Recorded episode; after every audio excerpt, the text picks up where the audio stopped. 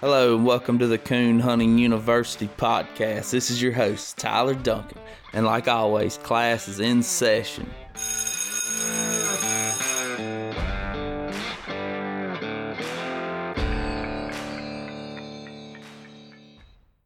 Coon Hunting University is brought to you by Superior Hunting Lights. Superior, step up to the max. Use discount code CHU podcast at checkout on nighthunters.com. Conkey's Outdoors, Hunting and Hound Supply Store. We stand behind Conkey's and is the only hunting supply store that we personally recommend here at Coon Hunting University. You can find out more at conkeys.outdoors.com or find them on Facebook, Conkey's Outdoors, and give them a like. And GNR Cedar Dog Boxes. They make a high quality cedar dog box at a great affordable price. If you're in the market for a new dog box, reach out to Gavin at 615 962 5266. You doing all right today? Yes, sir. How about you? Oh, I'm I'm doing good, buddy. So uh got Casey Dooley on the phone doing an interview with us. He don't need an introduction, but uh Mr. Casey, if you could, please tell the folks that listen to this a little bit about yourself. My name's Casey Dooley. I'm uh 45 years old. I live in Minden, Louisiana, kind of northwestern Louisiana, uh, about 30 miles northeast of Shreveport. Uh, I'm married to my wife Tasha. We've been married about 18 years now, I guess, and I'm a I'm a plumber here for a little plumbing company here in Minden. I just work and coon hunt pretty much. So Casey, how'd how'd you get started into coon hunting?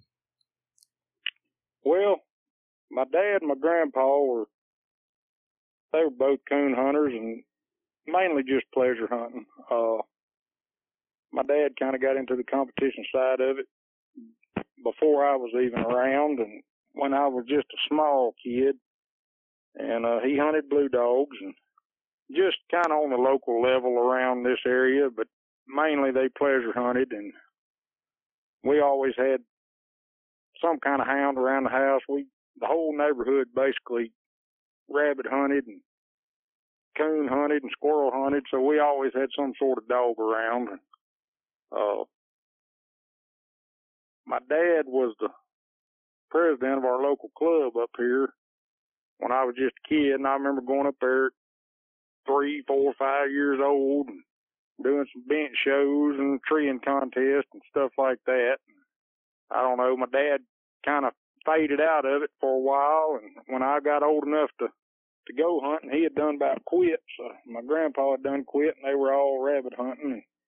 I don't know, I just I just always had that bug to run them coon dogs. So we got together with a few locals here, that some of our buddies pleasure hunted, and we started going. And looking back now, it was a mess. take, take a big pack of dogs and one would do this and one would do that. And I mean nobody really knew what an independent dog was or anything else but uh some good times anyway. So uh it just kind of I guess just bred into me born and bred because that's all I've ever known was was fooling with some sort of dog. Just like just like watching a working dog of any sort. Watching an animal or livestock do what they were bred to do and do it right is just just always been a pleasure to me. Yeah, for sure, Casey. So, did your dad get you started in the competition hunting too? Yes and no. He he didn't he didn't push me to competition hunt. Uh, but he was a competitor himself. Whatever whatever he did, he would do it a hundred percent. But when he was done, he was done with it. He was he was hot and cold. So uh I remember as a kid he he had he had the coon dogs while we were little kids and then he when he got done with coon dogs he was done. He didn't have a coon dog on the place. I always kept something around but he didn't have anything and then uh he got into the game chickens and we had game chickens all over the yard, and then we got into horses and team pinning and roping, and we had horses. So he just he would take fads and go with it, but I just kind of I stuck with the coon dogs. So uh, my brother, my brother, he hunted with us a lot, but uh, he never really took to it like I did. So he liked the rabbit dogs, so he went that way, and I went with the coon dogs. Okay. I guess my buddies, I, I kind of, like I said, we had some local guys here was our age, and and they had some uncles and buddies that that coon hunted that kind of haul us around a little bit, and we just hunted around here local. And I don't know, uh, the first competition hunt I went to, I I'm almost thinking it was the Louisiana PKC State Championship here at Shongaloo, and and I'm going to say it was probably 92 or 93. And I, I James Rupel was our, uh, was our club president at the time and I spectated on his cast. He was hunting some black and tans back then. And, uh, I remember going to that just, just to go watch him. He knew my dad and my dad kind of got us hooked up and he said, James said you could come up and spectate with him at the hunt and boy, I jumped on it. You know, I, once I got up there and and went and watched that that night. I didn't understand a lot of it, but I I was hooked. Uh, and then I had a good friend here, uh, Jason Thomas. He was about my age, and him and his dad always had dogs, and and they competition hunted on the local level, and I I started running with him a pretty good bit, and that's kind of that's kind of where I got to into the competition, we'd we'd all three get together and kind of travel a little bit from around Arkansas and Louisiana and Texas, and uh, we we done that for several years till me and Jason got old enough to kind of get out on our own. But uh, early teenage into late teenage years, I guess they probably hauled me around more than anybody. You know, kind of get my foot in the door. Yeah, that's awesome, man. So Casey, what are some of the hounds that you've owned and maybe some of their accomplishments or maybe some of the the hounds you've handled and y'all's accomplishments? Well, I guess my first true competition dog was a blue dog. Uh, got him from Randall Grice. Uh, used to own Bayou Blue Clyde and several other big name blue dogs around. And, uh, I got this dog from him and we didn't have a bunch of big hunts back then. I mean, it, it around here it was ten dollar PKC hunts, and of course I was just a teenager and early twenties, and didn't have the money to run up down the roads, and the big money hunts wasn't around. But I run that little old dog for years until he passed away. Uh, I remember looking back on the state standings like in 93 or 94, somewhere maybe in there, and I'd won 600 and something dollars that year with Bill. And, and I mean, the, we had $10 hunts and $50 hunts. I mean, that was it. I remember going to a $10 hunt and splitting like 1375 on a cast win or $18 and and I got to looking back and I didn't think much of it back then, but if I won six hundred something dollars on eighteen, nineteen, twenty dollar cast wins. That was that was pretty good. But I raised a few dogs out of the Bill dog, and uh, I don't know, uh, one or two of them turned out half decent, and I could plug around with them. But none of them really just were fireballs by any means. So, uh, from him, I went. I guess I got the rooster dog. It was an English red tick uh, bought from Clay Steele. He was he was out of Michigan Swamp Rooster or Grand Pup to Michigan Swamp Rooster. That's probably he's the one that set me on fire. Uh, I the dog was three or four years old when I bought him. He was a coon dog. Everybody that drew him around here just, I mean, when you drew him, you knew you was gonna get beat. But Clay was notorious about having a dog for six, eight months and selling it. He was uh he's a tax accountant and during tax season he'd get swamped and busy and he'd he'd get rid of a dog pretty quick. So i i was in between dogs and i kept eyeballing rooster and and finally got him bought. And uh me and my dad partnered on him and we ran him. That was er, probably early 2000 2003 2004 somewhere in that area. Uh I think the dog had about twelve, thirteen hundred dollars won on him when I got him. He was a Grand Night champion. Uh, when he passed away, he had I think I'd won a little over twelve thousand with him. Uh, he was on the PKC all-time money-winning English list up until just this past year. I think. Uh, I think I remember looking last year, and he was still in the in the top. Uh, I don't know what it is, the top 20 or 30 that they post on there, but uh, I done a lot of winning with that dog. He was he was impressive dog. Uh, he had his problems and his faults, but he just he was a competition machine and a kitten coon dog. I mean, when the kitten coons were out, he was unbeatable. From the rooster dog, I moved on to another little English dog. My dad actually went to Alabama and picked a a pup up out of Rolling Rock from Mr. M.C. Blackman and uh, called him High Roller. Ran him a few years. Uh, Roller was a Roller was a funny little dog. He he had an attitude problem. He he either loved you or he hated you.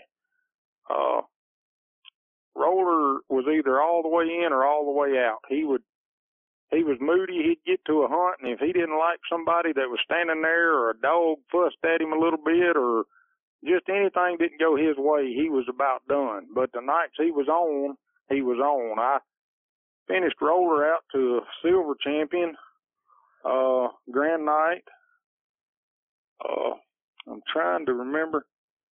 Seemed like I hunted him in a couple of AKC hunts, but I, uh, and then Dano showed up, and that's probably the one that's made my mark. Uh, of course, he was a red bone uh, my buddy Scotty Gio and and Russ Springer from down here at Pollock, Louisiana, they had they had bought Dano, and I ended up Scotty got mad at him was ready to get rid of him, and I I didn't want a red bone. I I wanted something I could win with, and I'll just be honest with with anybody. I mean, there's not a lot of red bones out there that have the running gear and and what it takes to win big consistently. And there's lots of red bone coon dogs, but there's not a lot of competition style red bones. They're getting better. But Dano was that type of dog and he was on and off, on and off anyway. Uh, Scotty got, got ready to get rid of him and we done some trading and I ended up trading the roller dog to him for Dano and, and of course some money too. But, uh, then I, I had Dano and I ran him for several years. Uh, I led PKC breed, red bone breed with him in three years in a row, 2013, 14, 15, somewhere in that area.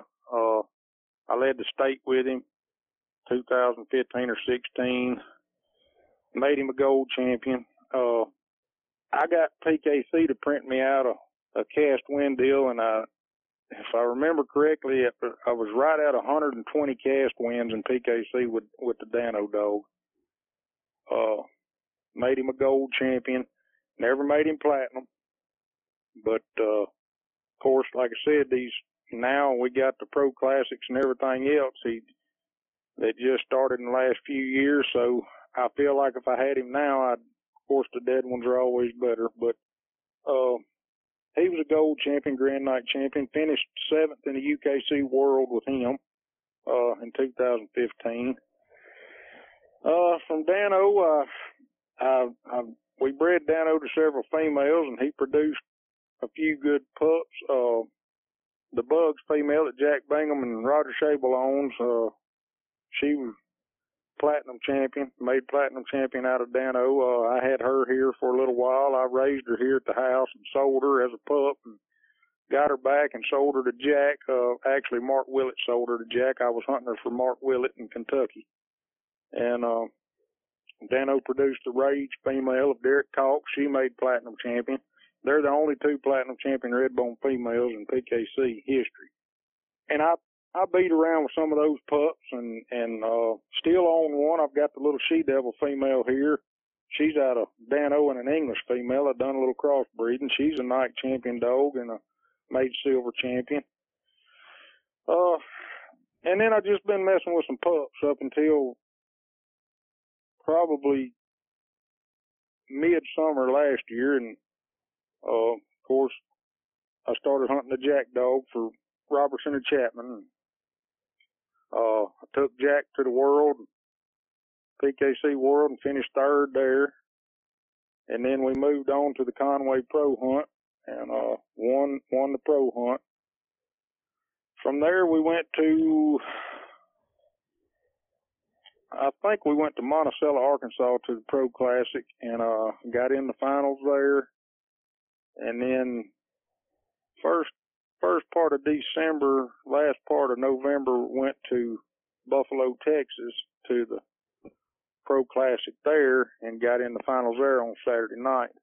From December to January, I handled Gracie Express for Doolin and Crossing. Uh, she's a platinum champion female. Everybody knows Gracie. Coon dog, still a coon dog at almost 11 years old. Uh, won a few casts with her, took her to the Nationals, won an early round, got beat out, couldn't catch any breaks up there with her. But then I, uh, I ran across the, the stoner dog and, uh, got hooked up with him and just won the senior super stakes with him. So I, I've been fortunate. I've, I've hunted I guess I've hunted blue dogs and some English dogs and some crossbreed dogs and a few Walker dogs and uh done fair with with several of them. I, I've I've been I've been fortunate for sure. Yeah, it sounds like you were talking about the bugs female. I'm actually looking right now. She's the uh top red bone in PKC earnings. Yes, she. I, if I'm not mistaken, I think she is the all-time money-winning red bone. Period. Uh, yeah, she is. You're she, correct. She won Purina Nationals, UKC Purina Nationals last year. She's got that money won in PKC. Uh, she she's won several big money hunts in in UKC. She's a dog. Uh, she she's a winner. Yep, it sounds like it for sure. Um, so Casey, how do you like one to operate? And this sounds like a broken record, but you got to have one with with the heart and the drive. Uh, if they don't have that, they they just don't have it. There there's a few things you can you can put in a hound or any dog, any any any livestock, even people. uh, but there's some things that are bred in, and that heart and drive and and willing to to work and please, it's either there or it's not. Uh, you can mold it a little bit, but you can't put it there or take it away. And a dog's got to have that drive. Every every dog that I've won anything with that's ever been noticed had that drive. The Dano dog, that was the sickliest dog I've ever owned in my life. The dog had heartworms. He had Ehrlichia. He always had some kind of ailment. Uh, the little old dog was raw bony, just looked pitiful. I was, I mean, half time I was embarrassed to pull him out of the hunt. He looked so bad because he just stayed sick all the time. And the dog never give up.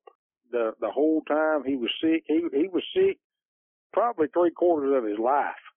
Uh, he never quit. He, I would go down to the kennel at night and I'd be like, I'm not taking him tonight. He needs rest. He don't feel good. And he'd be up on the kennel just, just raising Cain, ready to go. And I load him. if he wanted to go, I'd load him.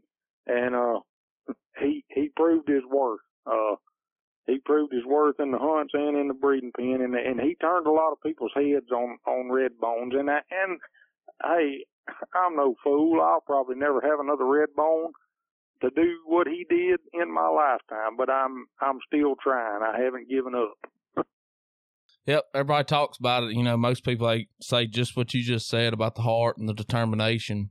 Is that what you look for in a hound to determine if it yeah, can win or not? You know, you've got to have it. I mean, it, there's all kind of different styles of hunting dogs as far as you know, you got your layup dogs and your track dogs and your hot nosed dogs and your cold nosed dogs.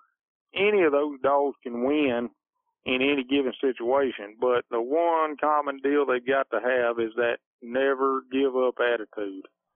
Uh, they just got to have that little bit extra. And I, I was talking to somebody just the other day and I said, there's lots of coon dogs out there. Uh, and it's always a big ordeal between the pleasure hunters and the competition hunters, you know. But them pleasure hunters, 90% of them have a good dog too. Uh, some of them's got a good competition dog. They just don't like the competition hunt. But the difference in a good dog and a great dog is not very much. It's just a few notches difference, you know. And and I believe that that drive and that ability when you can haul one across the country and get him out of his comfort zone, keep him in that truck for hours on end, and pull him off that tailgate and expect him to perform just like he performed in your backyard three nights before. If you got one that can do that, that that's special. You know, that's and there's and there's a lot of good dogs out there nowadays, but there's not a lot of dogs that can do that. That's that's what sets them apart. And a dog's got to be he's got to make something happen. I always said eh, the the one of course Dano had his faults, but the one fault Dano had was in the middle of the hunt. If when you turned Dano off the tailgate, he was all business right then. He'd tree you a coon pretty quick. Well then it's kind of in the middle of that hunt. I'm just talking about a general two hour hunt it's like he had some slough off time in there. He was out there, but he just wasn't real busy. And then right at the end of the hunt, I cannot tell you how many casts I pulled off of that dog in the last 30 seconds. Being there deep and just hear that old locate. And he got to where here locally, these, these local boys just hand me the card when they'd hear that locate right before the buzzer and say, here, just go in there and score him. I was like, no, come on, we got to go look. And he's got the coon. Ain't no use in even going in there. they just give up. But I always said if that dog, if old Dano would have got that third coon treed right in that middle, if he would have kept that action up all the way through, he'd have been he'd have been way tougher than what he was.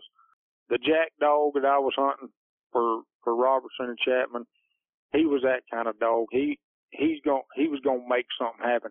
He may get out there and make a mistake, but he made something happen after that mistake and cover it up, you know. And and the stoner dog's the same way. Uh, you can't count him out. He he's in. He's in till the end. He's in till you put him on the leash. Uh, if you've got a few minutes left in the hunt, and you need a coon. You cut him loose, cause he's just liable to. He just he's gonna put you. He's gonna put you in a position to win.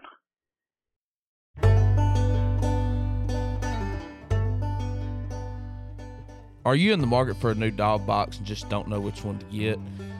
That's where I encourage you to go check out GNR Cedar Dog Boxes, especially if you're wanting something different. GNR Cedar Dog Box was established in 2016 when two avid hunters wanted a dog box that was affordable and great looking at that. They provide a high quality, handmade, lightweight box to the customers. They take pride in the fact that their boxes are fully cedar, which will last a lifetime in all types of weather conditions. Cedar also ensures your hounds stay a little warmer in the winter and cooler in the summer. You can find out more about GNR Cedar Dog Boxes on Facebook. G- find them at GNR Cedar Dog Boxes or give them a call at 615 962 5266. They are located in Lawrenceburg, Tennessee, USA. And that's that's what it takes. Keep one's got to be busy. We're in timed events with these competition hunts. I mean, like it or not, people talk about their dog treed five or six coons last night, and that's fine. You know, some of them do. But how long did it take you to tree them five or six coons? Was it four hours? Was it seven hours? Was it one hour? When you go to a hunt, you're either in one hour, 90 minutes, or two hours. So how many coons can that dog tree in that time that we're allotted? That's what it, that's what it all boils down to. So that dog, when you cut him loose, he needs to be all business and and needs to be making something happen. And that's the kind of dog I I I like to hunt. For sure, buddy. So, do you prefer to raise a dog from puppy? You know, work with a started dog, or kind of get a finished dog? I'll be honest with you. I am no puppy trainer. I have I have started some dogs. I uh over the years started several and and had some decent ones. Uh but my I guess my claim to fame is is getting a three or four year old dog that may have some rough edges on them. I can polish one, get them tuned up. I I like doing that. Uh, but I like the competition hunt. That's that's just I love competition hunting, and so I'm ready for some quick action. And and if I can get one and polish him up and knock the rough edges off of him, that's kind of my forte. The the puppy starting, if I've got that special one that's that's kind of got it, yeah, I don't mind it, but I've went through a lot of puppies. I went through a lot of them, and and I just I don't have the patience or the time to to fool with with too many puppies. I will, but I I would rather get the two and a half to four and a half year old dog, something right in that area. Of course, everybody would, but I think I just do better getting one of them and polishing them up and and, and giving them what I think they need and and taking them to town. Yeah, seems like you've been successful with it, so might might want to stick to what you're doing, huh? I guess so. um, I just hate it's been with a walker dog. Everybody that knows me knows I always hunt an off colored dog. But I'm no fool. I know what it takes to win and I know what a good dog is, uh, no matter the color. I've just always, all my buddies and everybody else, they've given me fits over the years and I know the Walker dog breed is is leaps and bounds ahead of these other breeds. I I understand that fully. I'm I don't live under a rock, and these hunts are designed for the speed and the nose and the ability of of a Treeing Walker. I mean, it's it's in history. You know, it's in black and white. But when you can take that off-colored dog and come in there and compete with them walker dogs, and and you may not win everything they win, but you will be noticed.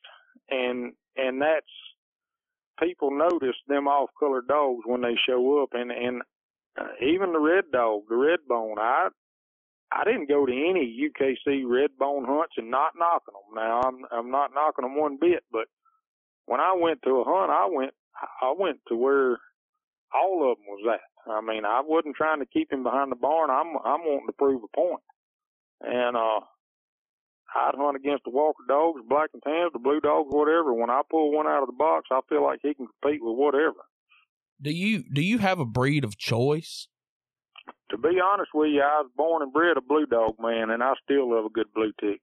But I mean, they just like blue dogs, the the red bones, black and tans, the Plott hounds. I mean, I I'm in a catch twenty two. I love the competition hunt. I love to win but I also love these off-colored dogs.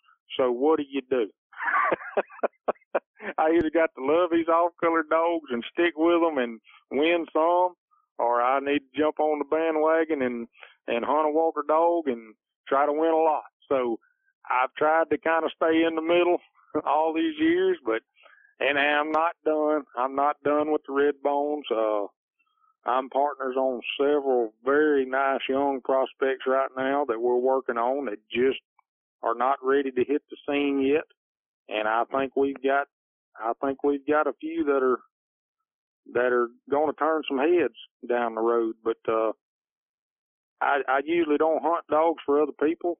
Uh, this, this past year, like I said, I was between dogs and all these big hunts coming up. And, uh, Blake and Mr. Ron had talked to me about hunting a jack dog, and I I was like, I don't know, and I hunted with Jack a good bit, and he I'll be honest with you, he'd kind of shut down on on Blake a little bit, and he's an old dog, and these young boys they like to hunt. Blake's a hard hunter, and he hunts hard, and uh. I just really think he had burnt the old dog out a little bit, and and not knocking Blake. I know he'll be listening to this. Uh, but and he'll probably tell you the same. And I took old Jack and just kind of babied him around a little bit, and you can't teach that old dog nothing. I mean, he he is what he is. He's a he's a eight coming nine year old dog. He he needs to be exercised and he needs to feel good and take him to town on the weekends and let him do his job. Uh, ain't nothing you can teach him out there four or five nights a week, you know.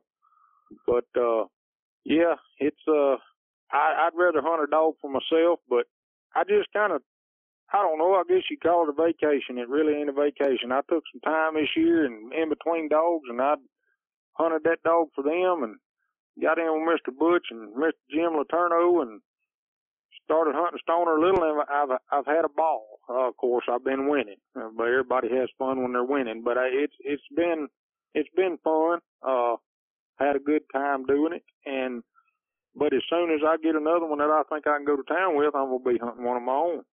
But it's hard to run these big money hunts nowadays for a working man. Uh, and I'm not knocking anybody that works or anybody that's got more money than I got, but I can't afford to to run up and down the road by myself on my own dime to these big hunts every weekend like I would love to do. And and that's where these other guys have come in and they had the dog and the money and I had the time and the ability so we teamed up and it's worked so far this this past year. So it's it's been it's been good. Been good for all of us, I think. Yeah, if you'd have spent that fifteen thousand from Super Stakes on a some gas money and not that new Jeep, you might could afford to run some of them hunts, well, Casey. Oh, Stoner, he needs something to ride around in, so we we got the Jeep. So uh, my wife said we sure needed some stuff worked on on this house. I yeah. said, yeah, but I I sure needed that Jeep. It yeah. Sure... That's pretty good. So, and like you were talking about you know, the walkers being leaps and bounds ahead of these other dogs as a group, maybe not individually, because there's outstanding individuals in every breed. Right. Why do you think that is? I mean, why? Well, it it's the walker the walker guys. They even though you still got bickering and arguing and differences, they got together.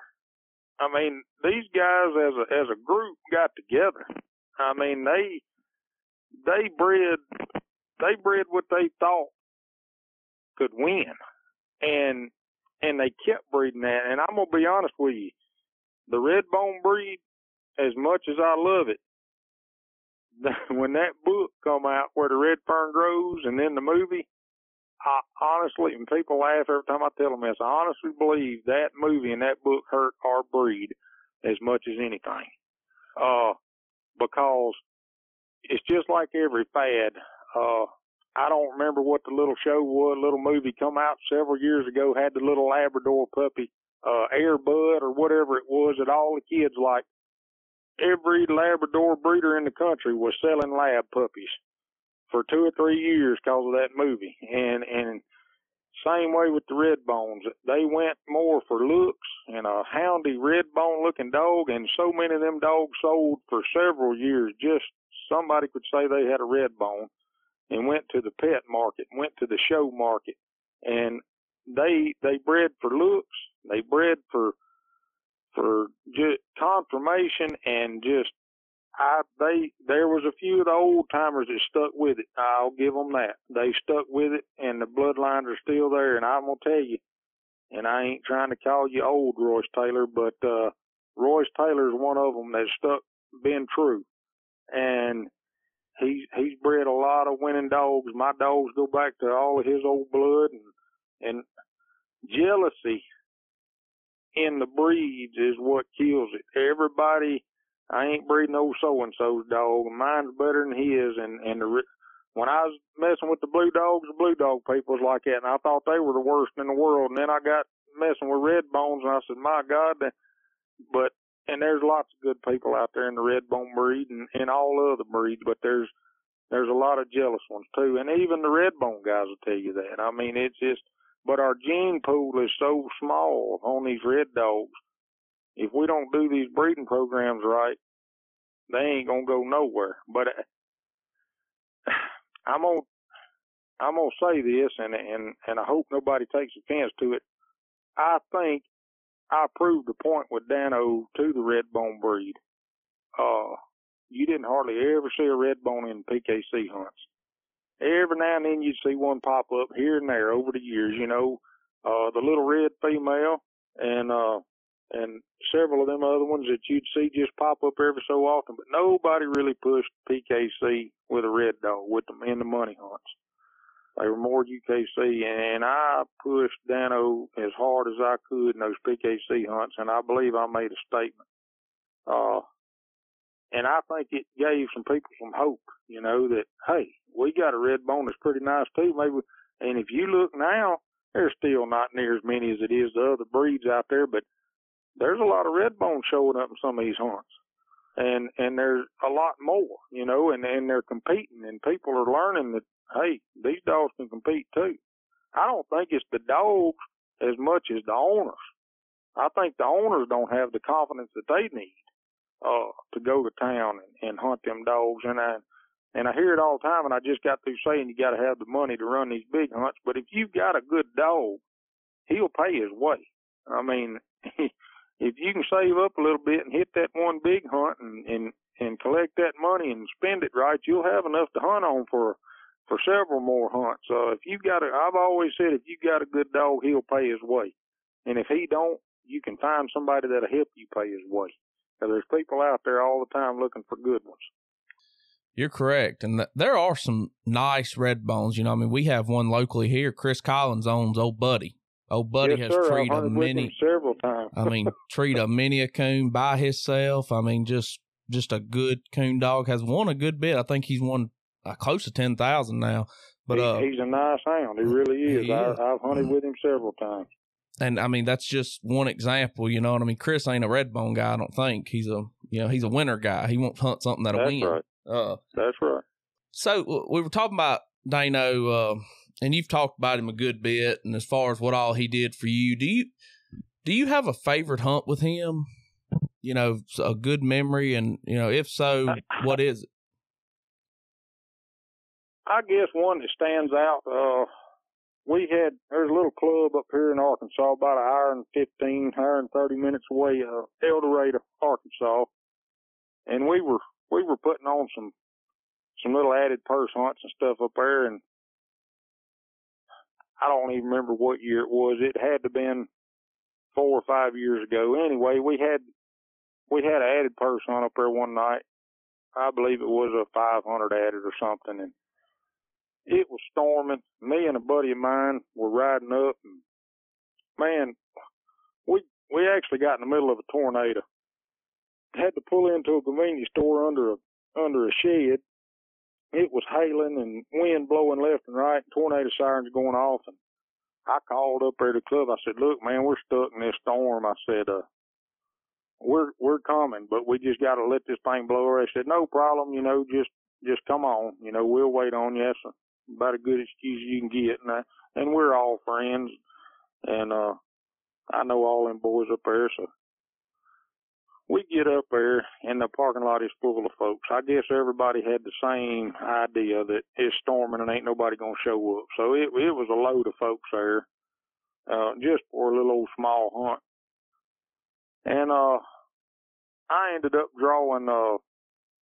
Mark Gilmore was hunting oh shoot, Jake's Highway, I believe, for for Parsley and them, and uh,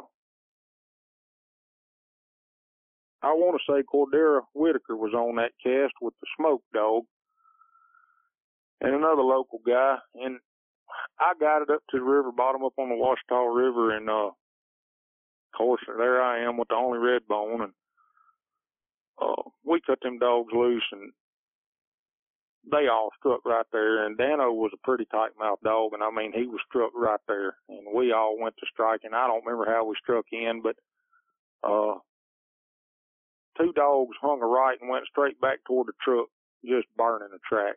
Three dogs did, matter of fact. Dano just goes straight right there, and he ain't 50 yards, just rolls up tree.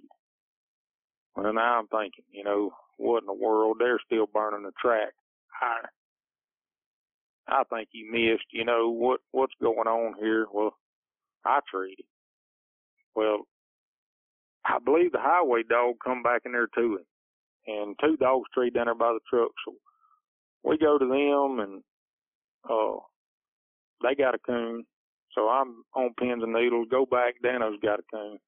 we cut anyway. We treed three or four coons that night, and I come out of there with six and a quarter or six fifty plus. I can't remember what it was, and that just that don't happen in South Arkansas, North Louisiana. I mean it. You know, one, two, three coons at the most, but he was just he was rocking and rolling that night. I mean he he looked good that night, and that was that was a good one. And then the one I got in a couple of pro classics with him. They were just starting. It was like two and three hundred dollars, and I got in with him over at Queen City, and he was I want to say he was nine years old. I just about quit hunting him. And Tyler Young was in. I don't even remember what Tyler was hunting that night. And uh, Owen Shelby was in with the snot dog that he's won so much with. Another old boy had a big Walker male dog, and we were all four in. And I told them, I said, I want to hunt. And they said, Man, you gonna hunt that old nine year old dog? And I said, Yeah. And they said, You know, Owen said, You know, me and Tyler's best friends. I said, Yeah, I know.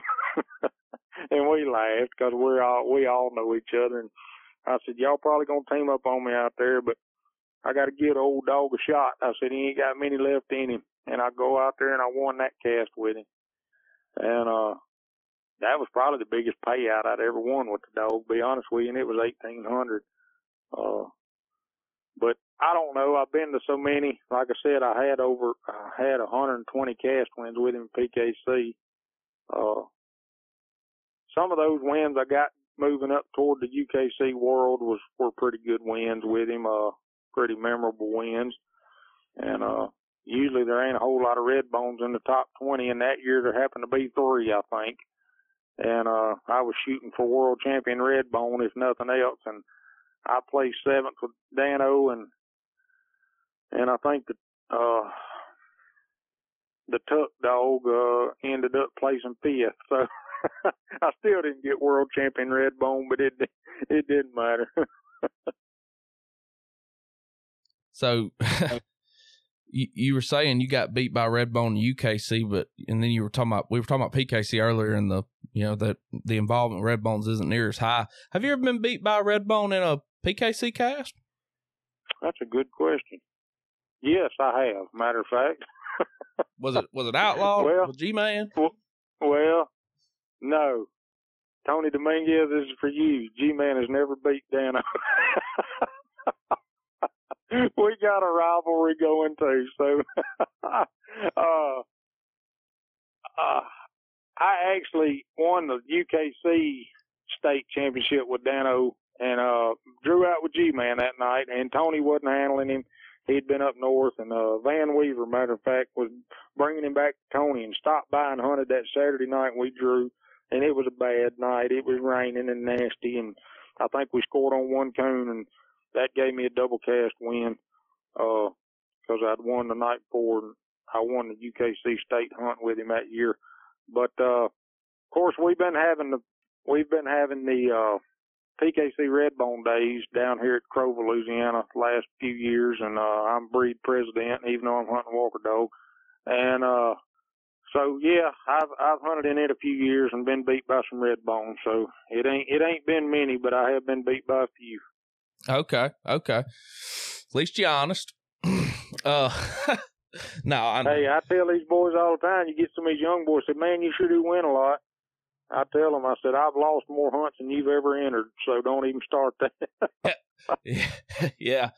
Uh, uh, so obviously Dano's a great reproducer from just looking at some of the puppies that he's reproduced as far as we're talking about bugs and then the funny others. part about that is he was a he's been a great reproducer of females. Really? Makes me sick. I am a male dog hunter and he the best dogs he has produced have been females. Uh, and it's just it is what it is, you know. I don't know. I, yeah. That's weird. Are the are the uh are the pups you're messing with now, are they off of Dano? We've actually got, uh, matter of fact, I'm hunting one right now that's the litter mate uh, to the Page female that Derek Cox hunting. She's out of Rage, which is a daughter to Dano, and the pistol dog of Clint Burgers, which is a nephew to Dano.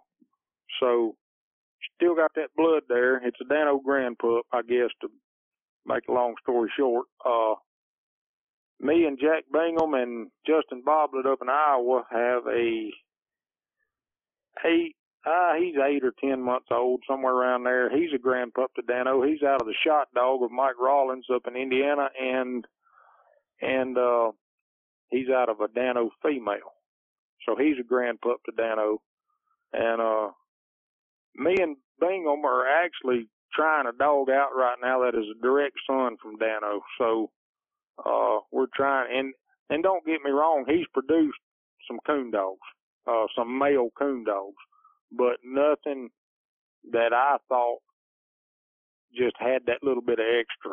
You know, I've handled several of them of my own and, and handled some for other people, uh, just cause they were out of Dano, just trying to get them titled or whatever and, and some, some coon triggers. But, you know, just didn't have that little bit of extra that that I thought they needed to to win on the big level. Yeah. Did Did you get Dino collected? that's a that's a good one too. Uh, yeah, I got him. I, I wasn't planning on breeding a dog. Uh, I'm not a dog breeder. Uh, I wasn't even planning on owning a red bone to be honest with you until I hunted with Dano a little bit and I said, yeah, he's he's a winner, you know. But uh hunted Dano several years, couldn't beg or buy or plead with anybody to breed to him because I only had him night champion. I didn't even have him grand night, and he was like six years old. I didn't care. He was he was a gold champion in PKC. He was winning everything in the country, and but these UKC boys wouldn't breed to him. Uh, that's just that was just it in a nutshell. And uh, so that's about the time they opened up the crossbreed for UKC. So I had a few people around here. Of course, everybody hunts Walker dogs, and they said, "Man, we'll we'll breed our Walker Gyps to him." So I bred an English to him, and a couple of Walker to him, and a blue dog, and uh, I guess the only thing I hadn't bred to him was a black and tan or cur dog. But I I bred several of them, and uh, and produced good dogs out of all of them. We we pushed a little female called Dirty Shirley there for a little while. She was half Walker, uh, out of Dano. Me and, uh, Roger Shable and Matt Dickerson owned her in partners and took her to the super stakes and won, won some early rounds with her. Just couldn't catch them breaks on the lakes, but, uh, I think we made her a night champion and won a few pro classics with her. She's a pretty nice little dog. And, uh, I don't know. They just, he was a male dog he was he he never produced a good male dog that uh, I and I keep saying a good one, a great one. He never produced a great one that I saw yet. I've heard of some, but I haven't personally hunted with them. So I'm hoping there's some floating around out there. But I got him, so I took him to get collected. I done got sidetracked here. And we got a we got a clinic here. It's about 45 minutes from here, and several guys had had semen stored there on their dogs, and got him collected. I think we got 16 straws out of him, and uh, just sitting on that for a little while. And then I sent him. He was already nine or ten, and I sent him to Dean Beitzel up at Never Gone, and Dean tested him, and he said he don't have enough good good semen left to for me to even waste your money. And I appreciated that because he could have very well collected that dog, you know, and uh and would have been no fault of his and and I would have never known the difference. He could have he could have took my money and he didn't. He he sent him back home and uh so I had those 16 straws over there and I was at the Super Stakes I don't know about 3 years ago and the vet clinic called me and said their tanks went bad and uh lost all the semen that they had stored on everybody's dogs. So the semen on Dano's gone, so there will be no more Dano pups directly out of Dano. That's why we're harping on trying to find us a good male or or a good grand pup or something like that out of him, you know. Yeah, I, I hate to hear that, man. That's well, like they say, everything happens for a reason. It may be best. That'll keep me from culling so many of them, I guess. I hear Because if that movie is true, where the red fern grows, I'll have one out here in this national forest as big as a house. Yeah, for sure. Uh, is there a particular line of red bones that you you like? Like, how's Dano Dano bred?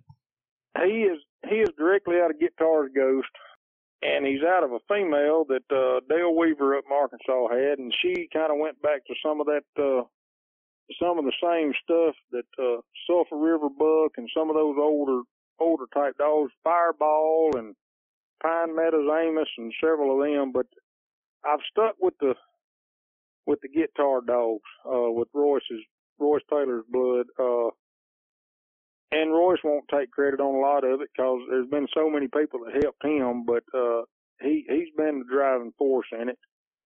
And I've just watched over the years. You you can look at that list you were looking at earlier, and them top ten dogs right there, over half of them are bred that same way.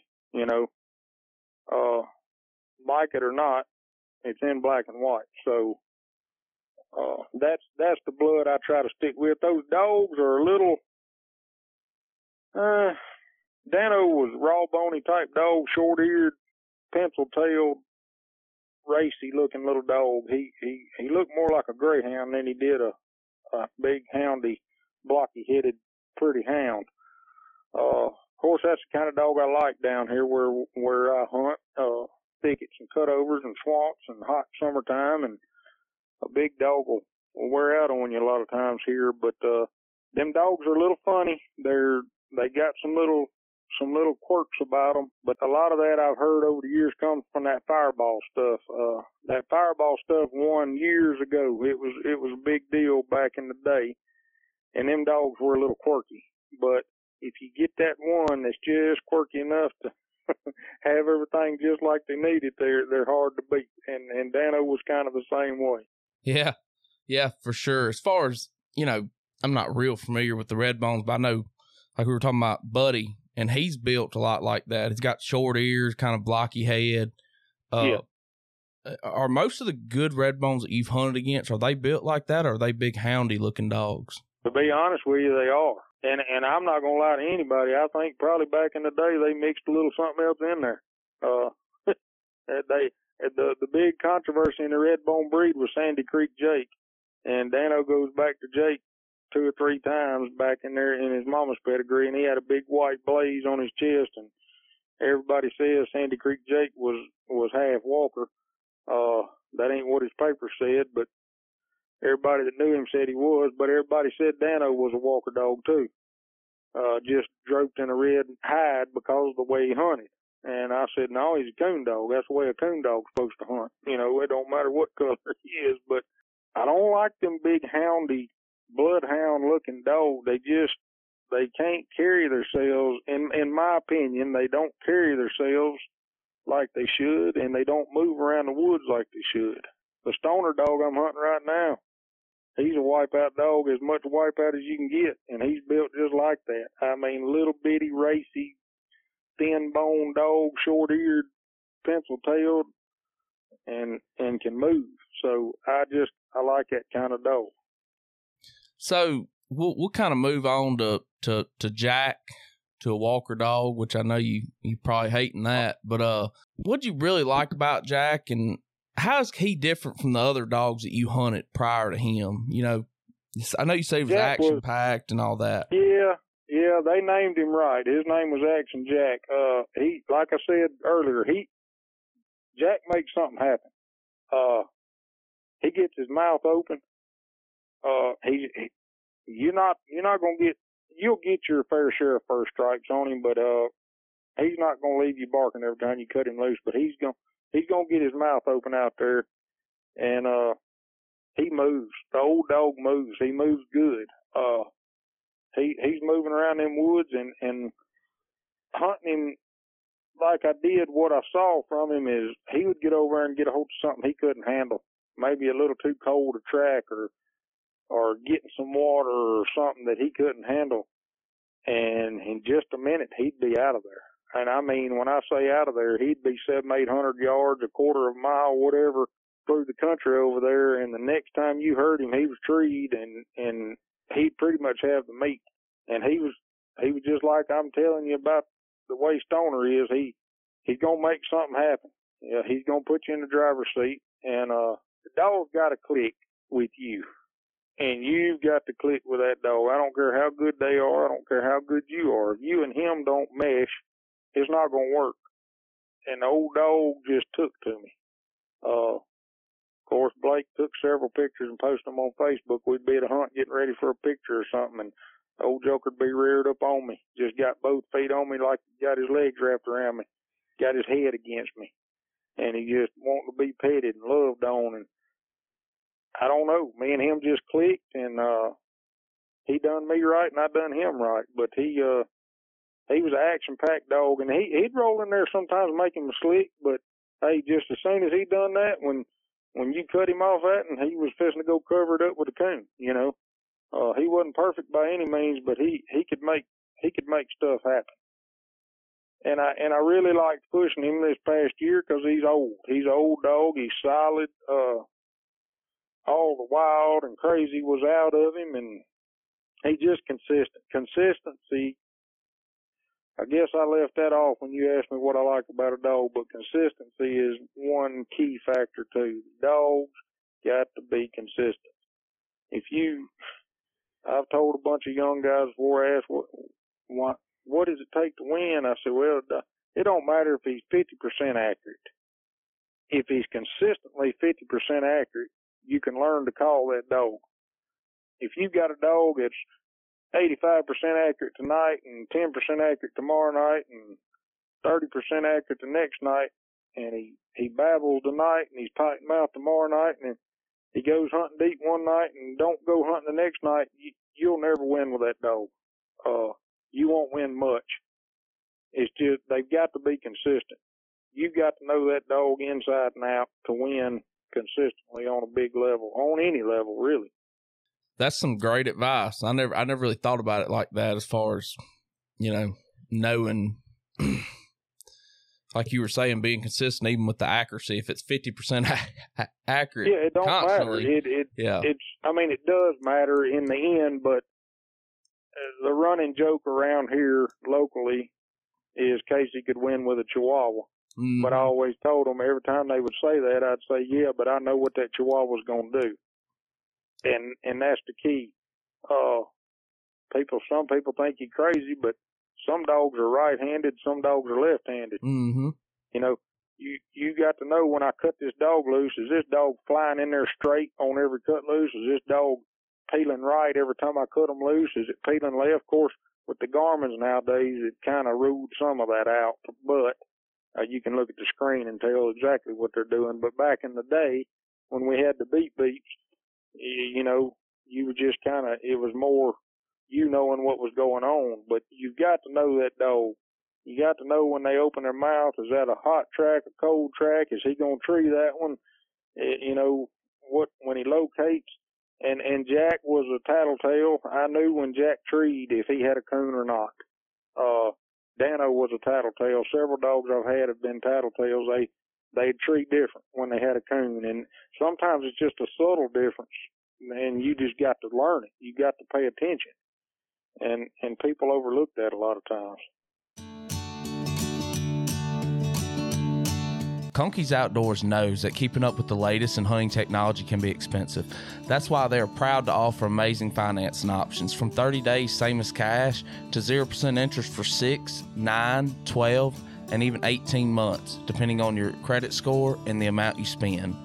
If you've been eyeballing that new thermal or want to upgrade to the latest in tracking system technology, Go find out more on the web at conkeys.outdoors.com or if you're in the Hastings, Florida area, stop by and visit.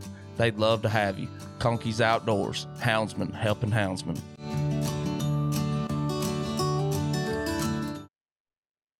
Yeah, that's some great advice. That's the I've heard other people say that about you as far as you could win with a, a poodle, you know. And that's well, sometimes I don't know if that's a compliment or a, or a sly against me, but I'll Yeah. take it either way. yeah, that's true too. Uh, I, I think it's a compliment because I mean I know from what I've heard about you and everybody I've talked to, they say you are a great handler and great polisher of dogs. And uh, so talk about being in the finals of the World Hunt of the PKC World Hunt, and how was that experience? I would I would rather not talk about that. Mr. Joe's probably No, going to be listening it- to this too. He, he, I know he will. Uh, it that was actually hey that was a that was a great cast. I mean, and I ain't I'm not just trying to sugarcoat it.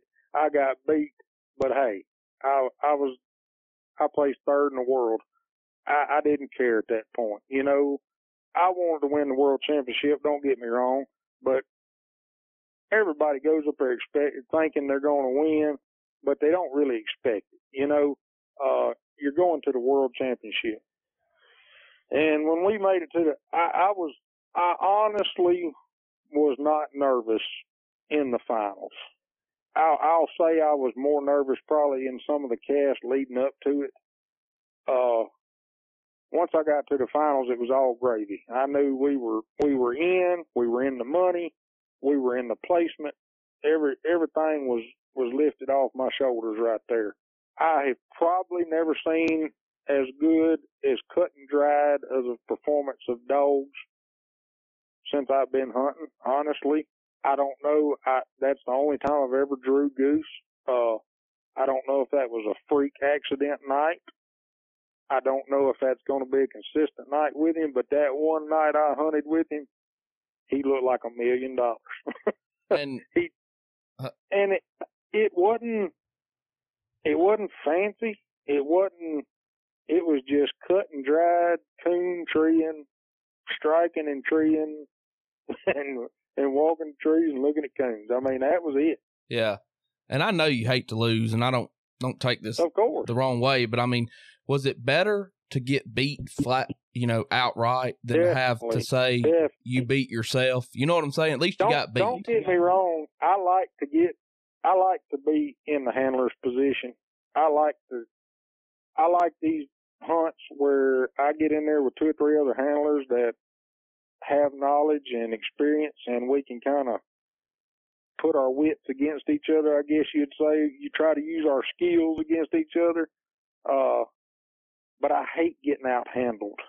Uh, I can't stand that. But getting out coon dogged, I mean, nobody hand nobody out handled the other, me, Weed, or or Joe. Uh, it was strike this one, tree that one, and and that was it. I mean, uh, he he put a stomping on us and looked good doing it. My old dog was tired. Yeah, Me and that dog, I I believe. Let me see here: Monday, Tuesday, Wednesday, Thursday, four, five, six, seven, eight. I guess nine cast. We hunted nine cast in, in since from Monday through Saturday, because we didn't get in till Thursday. So the old dog was tired. He was he was hoarse. Uh, he didn't even sound like the same dog Saturday night that he did Monday night. His voice was gone. I couldn't pick up on his locates as good just because of the way his voice was. He was just wore out, but he didn't quit. He did not quit, and he made that one bobble right there on the first tree, and and and I I honestly think cost us five thousand dollars. Uh, I think we'd have been we'd have been right there second place if it wasn't for that bob that bobble he did. But uh, I took a hundred minus right there, so it is what it is. We'll try again next time. I mean, you've been dealing with dogs forever, your whole life. I mean, Jack is a rare type of dog to be hunting that late in life at that high of a level, Yeah. wouldn't you say? Yes, yes, very much so. Now I say that if you look at these bigger purse hunts, a lot of times them older dogs are rise to the top. Uh, now, if you get up north and you get in the coon treeing contest, maybe not. But the further south you get, or the rougher the conditions, and for years in the bigger hunts, you you'd see an old dog kind of rise up there, but but running one like that where you're running all week long, that's that's rough. And and there comes back to that drive and heart. And old Jack's been a dog for a while. He's just he wasn't ever campaigned.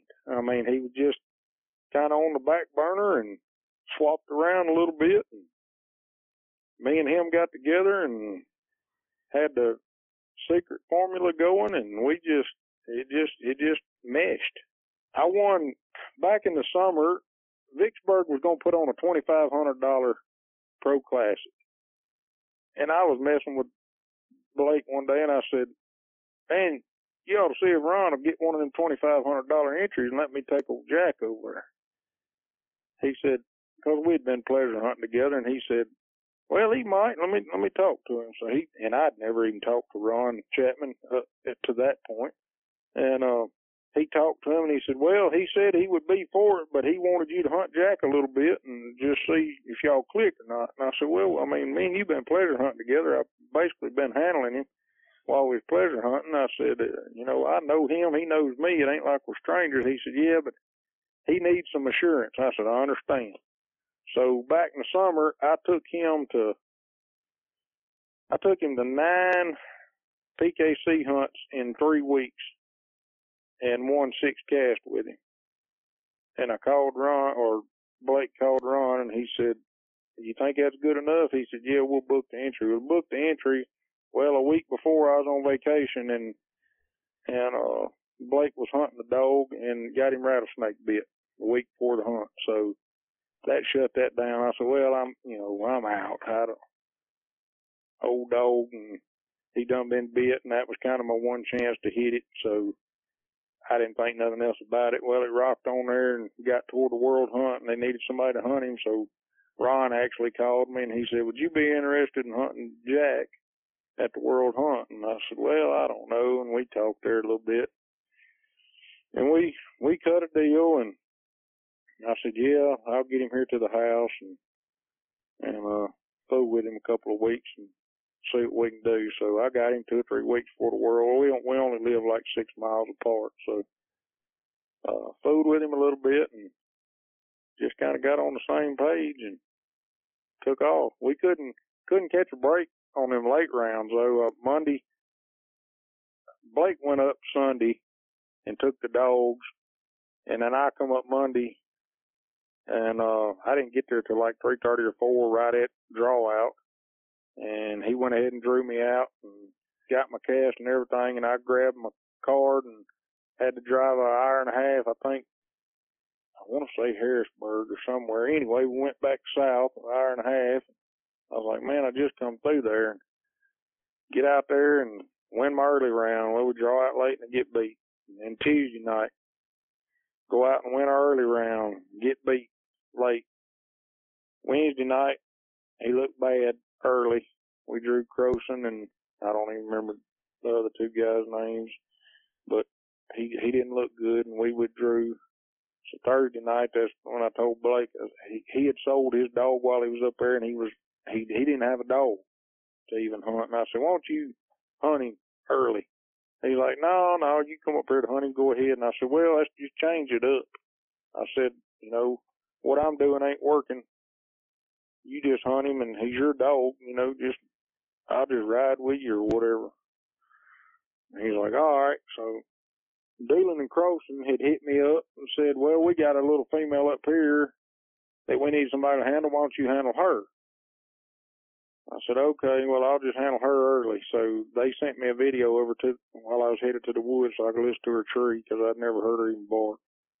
And, uh, almost won that cast. Come right down to the last tree. I needed a coon. She had a circle. But anyway, I'm glad I didn't win it now. But, uh, Blake won his early round with Jack. We, we actually drew out at the same club, satellite club, and come back and, and I was beat and I said, well, we are sitting in the truck, and that's, of course, I think he told it on his podcast. He said, something tell me to let you handle him late. And I was like, well, you've already got him this far. Just go on and finish it out. He said, I just, I just feel like you need to handle him. I said, well, it's up to you. I said, I'm more than willing to handle him, but I'm not going to snatch him out from under you. He's like, no, you, you go ahead and handle him. So he went in there and signed me up as a handler and he looked awesome on that lake. Thursday night. Uh, Kyle Dortch got it and judged us and went down there to his place on the little old river and old Jack got a hunter strike and just sunk in the country deep up that river away from the other dogs and, and trees.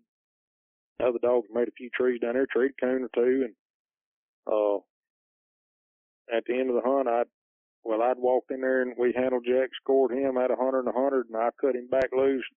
He went the opposite direction again, and we were like three quarters of a mile apart. And I treed him, and uh, we had to walk all the way back to the other dogs, and they, I think they had a coon over there. I had to have a coon to win.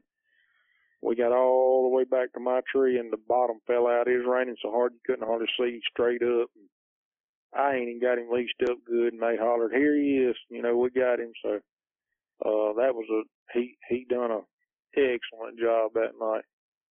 And then we went into Friday night and won early. And the late round Friday night was probably the one I was worried about uh, the most. I drew uh, Finley.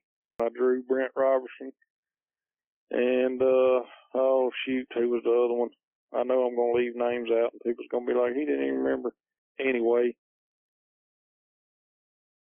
he didn't. Jack didn't look all that great on that cast, but it just it just fell into place. I mean, everything just fell into place. He just done what he had to do. He actually went in and backed a dog on a tree, and uh, it.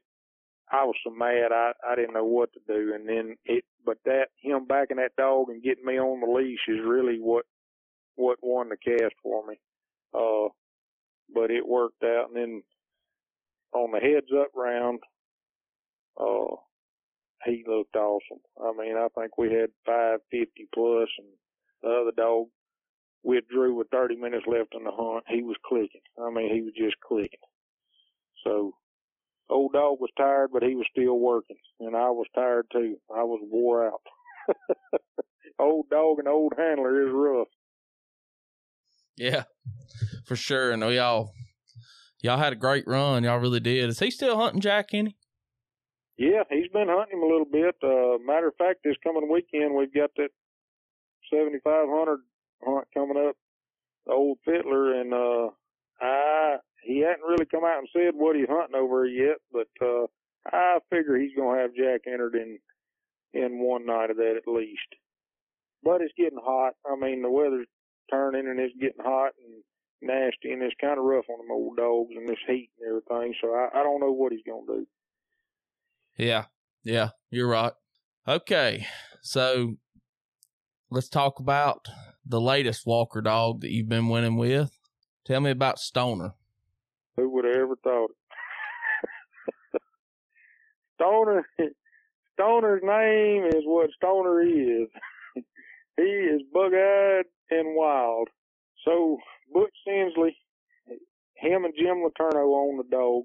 Jim lives over in Georgia and Butch lives right over here at Farmerville, Louisiana. He's about 30 minutes from me. And Butch called after I, when I wasn't hunting Jack anymore, he called and said, Hey, I got a dog here for you to hunt. And I said, Butch, I'm really not in the business of handling dogs for other people. And he's like, Man, I got a good one. You know, he he's he's a good one. I said, Man, you know, I I know I knew Butch, but I didn't know him good. I just knew who he was. And I was like, well, you know, people will tell you anything, and and I was, I had my doubts. To be honest with you. Uh, and we talked there a little bit, and he talked about the dog, and he said he he's nice, and he can win. And he said, me and Letourneau own this dog, and he said, but the way he works and everything, said all he can do is hit a few local hunts. And I think Letourneau won like 25 or 27 casts in a row with him a year or so back. Just, just $30 stuff. Just, but, uh, we talked there for probably a week off and on and it was right there around the first of January and we had done. I said, "Well, I'll hunt with him. We, we'll go hunting one night and look at him." And like I said, I wasn't thinking, I wasn't thinking anything was going to come of it. And uh, he called me. We were supposed to go, and he said, "Man, I can't bring him tonight." And I was like, "Well, here goes the excuses, you know." And he said, "Well, I took him pleasure hunting the other night. And said he got in a pack of hogs and got cut up pretty bad, taking him to the vet." So he called me back. The dog had 17 staples in him.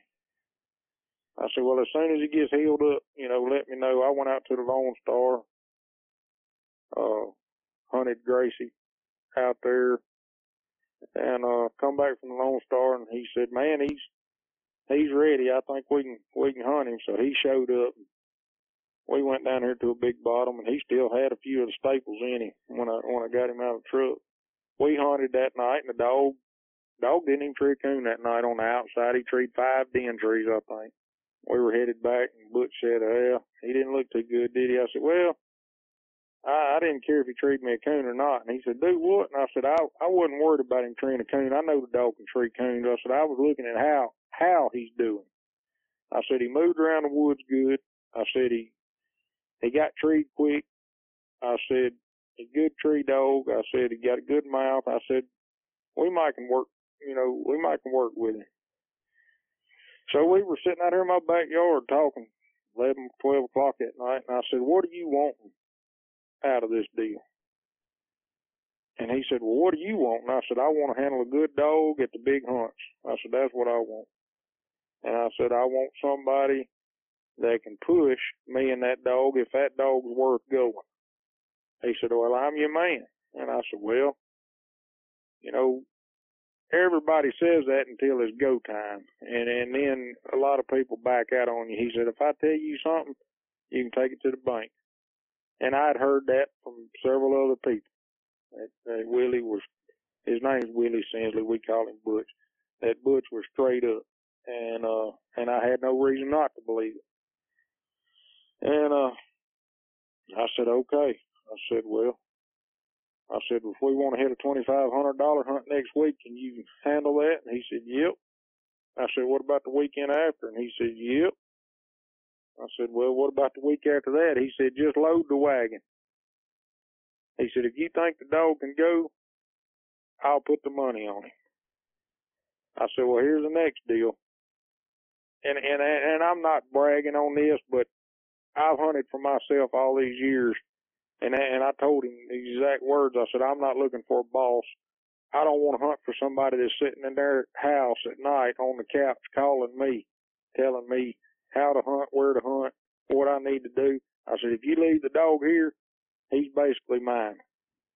And I said, I'm just getting all this out in the open so we don't have any quarrels about it down the road. I said, if, if you leave him here, he's mine. And I'm going to call the shots and I'm going to do him like I think he needs to do. And I said, if I think he's ready to go to a hunt, I'll call you and tell you to book it.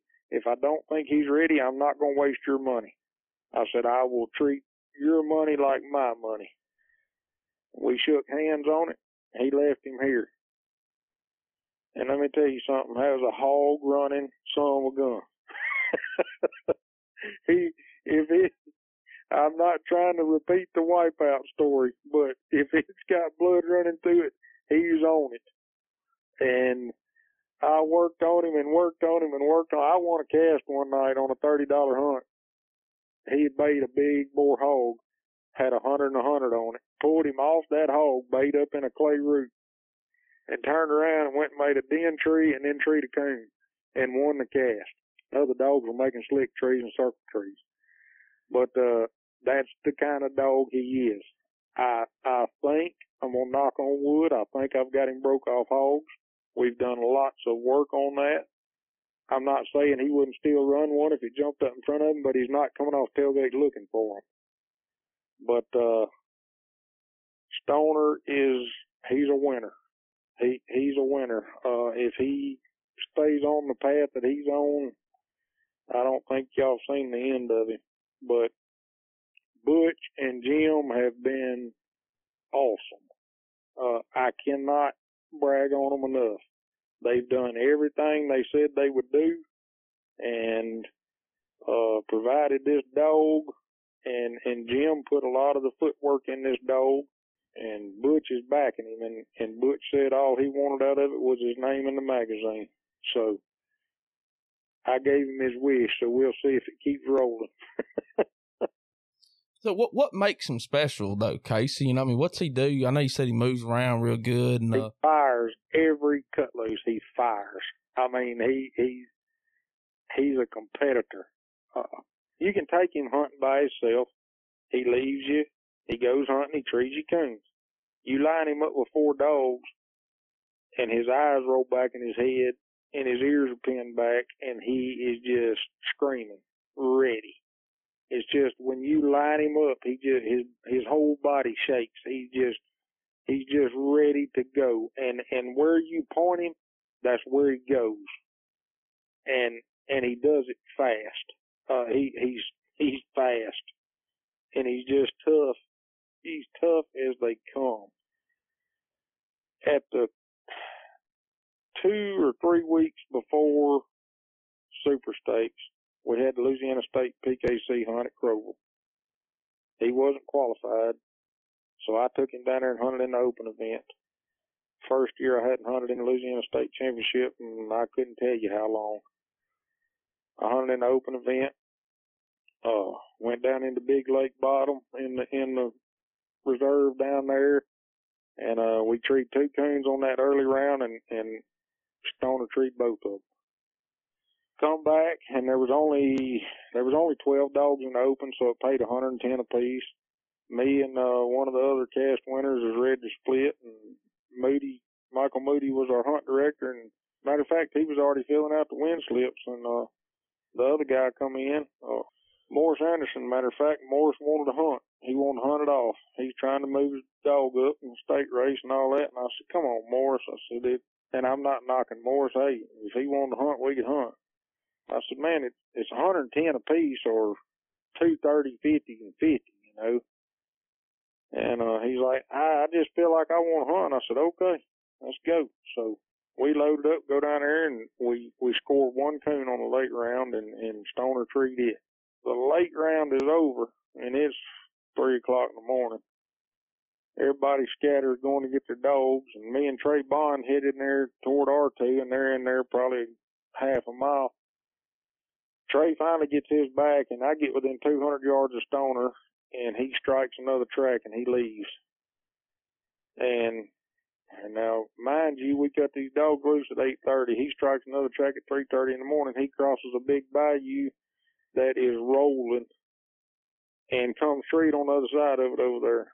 Well, I get to him and I can't cross the bayou. It, it's over my head. The water's white capping down it. And I'm baby talking him and slapping my legs and clapping my hands and come on, come on. And he just looking straight up, treeing as hard as he can tree.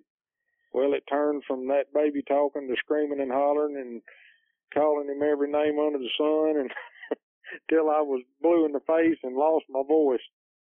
And at 4:30 in the morning, I just sat down back against a tree right there, and we're gonna take a nap and wait till daylight because there was no way to get to him.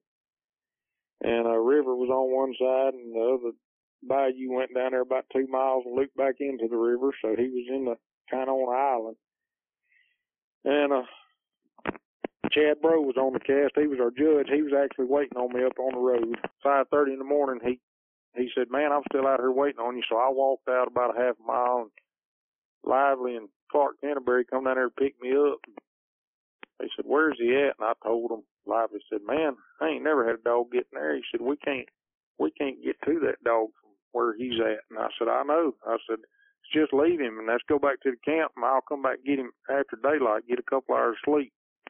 And that's a good place down in there. I mean, it's we hold a bunch of hunts in that big reserve, and and it's miles and miles of nothing. You know, it. I mean, it ain't no highways or anything like that. I I usually wouldn't even leave a dog like that, but I'll go back and get me a couple hours sleep. Me and my buddy Shannon Barton go down there, and it's nine thirty in the morning. And this dog's still treed, and uh, I finally find a place to cross, and I'm I'm a half a mile from him, and I get about halfway to him, and he'd quit, and he was coming down the creek toward me, and between me and him again, he strikes another track and he leaves from there.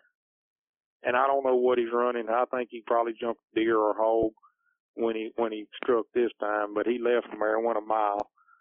He's a mile and a quarter, matter of fact, on my Garmin when he come treat again.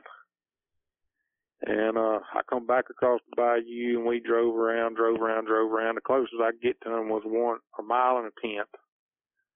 And I walked all the way in there, me and Shannon, and when I snapped him on the leash, it was 12 noon. And he still pulled all the way out of the woods wanting to go. and we'd been hunting since eight o'clock, eight thirty the night before.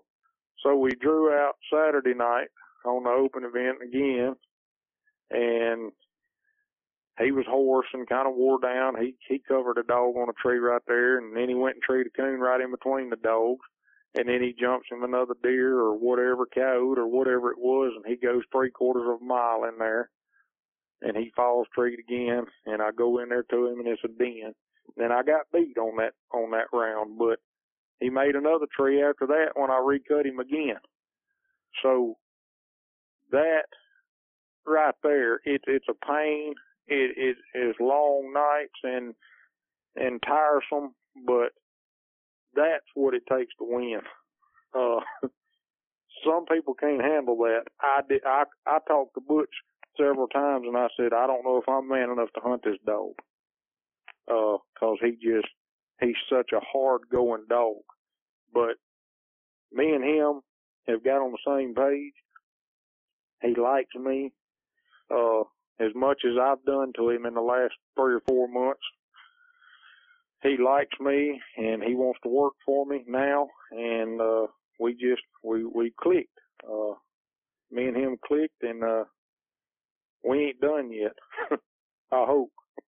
So you won Super Stakes with him. Walk, walk me through that, Casey, if you don't mind. You know, did Monday Monday night we drew and uh we we were in it right to the end. Uh treated treated Den right off the bat and and I'm I'm so terrible with with people's names and remembering all these casts but try not to leave anybody out but it's hard. Uh Monday night we drew and first tree was a den, him and a, a English dog was treed on it we cut loose from there, and I, I think the little female took some minus anyway. English dog trees again. Well, finally, the dog that won our cast, he uh he trees a coon, and uh Stoner's treed up the river. I get him treed. Little female ends up with a coon. Anyway, I'm we're all right there in the ballpark, and, it, and the other dogs winning the cast, and uh there's 11 or 12 minutes left. I cut, and uh he flies in there and he gets treed again. Uh, with like five minutes left in the hunt, and it's it's right on the side of the river, and uh, it's one of them old down trees. It just goes out into the water, and I mean the coon messed him around. He missed it. That's just all it is to it. But but he gave me a shot. You know, I cut him loose. He didn't quit. He went in there and got hooked again. Uh, and that's what it takes. So all right, I'm I'm not mad at him. I'm I'm in the ball game. I'm beat, but I'm in the ball game. I'm competing. So Tuesday night we draw Shelburn, Indiana. Uh, them Bud Hood and them do an excellent job up there at that club, and and that group of girls up there, the the shorter sisters, they're they're 18 to 20 years old. I don't know. Where I think it's two sisters and a couple of friends anyway. Some of their uncles and dads or whatever hunt up there, they guide. And of course, people see a teenage girl guiding them and they're like, oh, here we go, you know. And I, I kind of thought the same thing myself, to be honest with you. Uh, and Gracie Shorter guided us, and she takes us down to this power plant. And son, we got in the coons, and they wasn't just stacked in there, but there was coons spread out enough in there that dogs could get treed and and uh one dog blew out of pocket and he I mean he he pretty much put himself out of the hunt. Little female, she treated a coon right off the bat. Stoner treed one, passed her and by the time I got Stoner scored, the little female and another male dog were already treed again and it was a kind of a lake uh coming off of that coming off that uh, electric plant or whatever that was there, and kind of fingered down right there, and I had to send him right over the top of him, and so I sent him, and I strike for a quarter with a line under it, and he treating there with him, and I just treat him for a quarter, and, and I usually don't, I, I hate treating like that, but on Stoner, you just call him for what he does, so I treat him in there, and they got a coon, and cut loose again. I get a hundred, a hundred on the next coon. When it was all said and done, they were starting to withdraw and everything else. Just me and the female left, and uh, I ended up with 575, I believe it was, on the early round. Uh, late round, drew out again, and uh, think I ended up with 350 plus on that round. Uh, he looked good on that round. He, hey y'all, Tyler here from Coon Hunting University. I want to talk to you a little bit about Extreme Dog Fuel and what sets them apart. Superior nutrition at the lowest price possible. So they've been told the amount of vitamins and minerals they use in their feeds overkill and that they could reduce cost by incorporating less expensive ingredients in their formula. But they believe the right mix of important ingredients makes a huge difference in your hound's skin, coat, performance, durability, health, and longevity. They promise they'll never change their product to lower the price or to compete with cheap commodity dog foods. All their ingredients are taken from the South Central United States. So go check them out and you can find out more about Extreme Dog Fuel at extremedogfuel.com and find a retailer near you today. Extreme Dog Fuel, feed it for life. Matter of fact, the first cut loose I had a quarter and a quarter. All dogs were treed together on the same tree, which does not happen at a big PKC hunt 90% of the time. But, and I usually don't get a quarter strike on him, but I took a quarter and a quarter. We got a coon. Other dogs made a circle tree, little female tree to coon. He blows out of the country and like eight tenths across these cornfields treating the fence row and he's got a coon. I cut back into him and he I think he covered a little female on a tree that was already been scored or something and one dog made a slick and Josh Watson had foursome treed through the country like nine tenths over there and I'd cut back loose and I was just we were walking away from him the whole time and I was like, Gosh, I need to get treed and uh messed around there and the wind was blowing from him to us. There was probably three minutes left in the hunt. I get him treed. And a judge sends me and the other guy back to handle the dogs. We got two dogs treed over there and they're split. Little female comes in to where Stoner's treed. And anyway, they score foursome. He's got a coon, so he's got it one unless I got a coon, and they come back to me and I got a coon. So that was pretty good. I got in Tuesday night, and I've never done that. Uh, getting in early like that's a bonus. Wednesday night, I handled uh, I handled little red female for Derek Talk, and we didn't do any good with her. And Thursday night, I just stayed at the trailer and rested and rested the dog. And Friday night early, we get out there and get in, and he looked good. Uh, that was the cast probably that he done. That was the cast I was probably worried about. We had uh, had foursome again with Josh Watson, and had Randy Gadd with Fade to Black, and had Tracy Thompson with Daisy. Stoner was the lowest money winner on the on the card, and I was looking it over, you know, and I was like, boy, this is this is gonna be the cast right here, you know. It this is gonna be a tough one. And we get out there and these dogs strike, and we're running down the edge of a cut cornfield there, right down the fence row, and Foursome gets a hundred, I strike for seventy-five, and I think Daisy gets fifty, and Black gets a quarter. They're kind of going on in there deeper down that fence row. Well, Stoner takes a left and goes into the woods and comes back down right beside us, really, but out in the next field over on the edge of the little creek right there. And he trees Daisy in there deep. And Randy trees Black in there deep left-handed from her. Well, Stoner comes back treed toward the truck. So we all split up, go to scoring trees, and uh, I get down there to my tree, and they come back and they both got coons. We score mine, I got a coon, so I'm winning the cast 175 plus. Daisy got 150, and I guess Black's got one and a quarter. Well, I walk off my tree and we're out in the middle of this cut corn and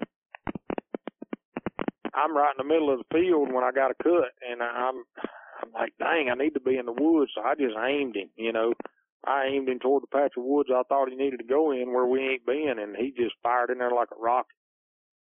As soon as he gets in there, I mean he starts opening and I I strike him and in a minute he rolls tree and I tree him well, by this time he had done got foursome treed, and he's in there for a hundred and a hundred. So I knew I got to get treed. foursome, I don't know. He caught a coon on the ground or done something because he left from there. He takes a hundred minus, and they come back to me, and I got another coon. So that puts me at three hundred plus. So he's got Daisy treed through the country, and we've got to go to her and we start walking and I cut. He strikes again. I strike him in for a quarter and the hunt's running down. I mean, there's like 20 minutes and we're going to eat it up going to Daisy. So I'm sitting in good shape and Stoner comes straight again.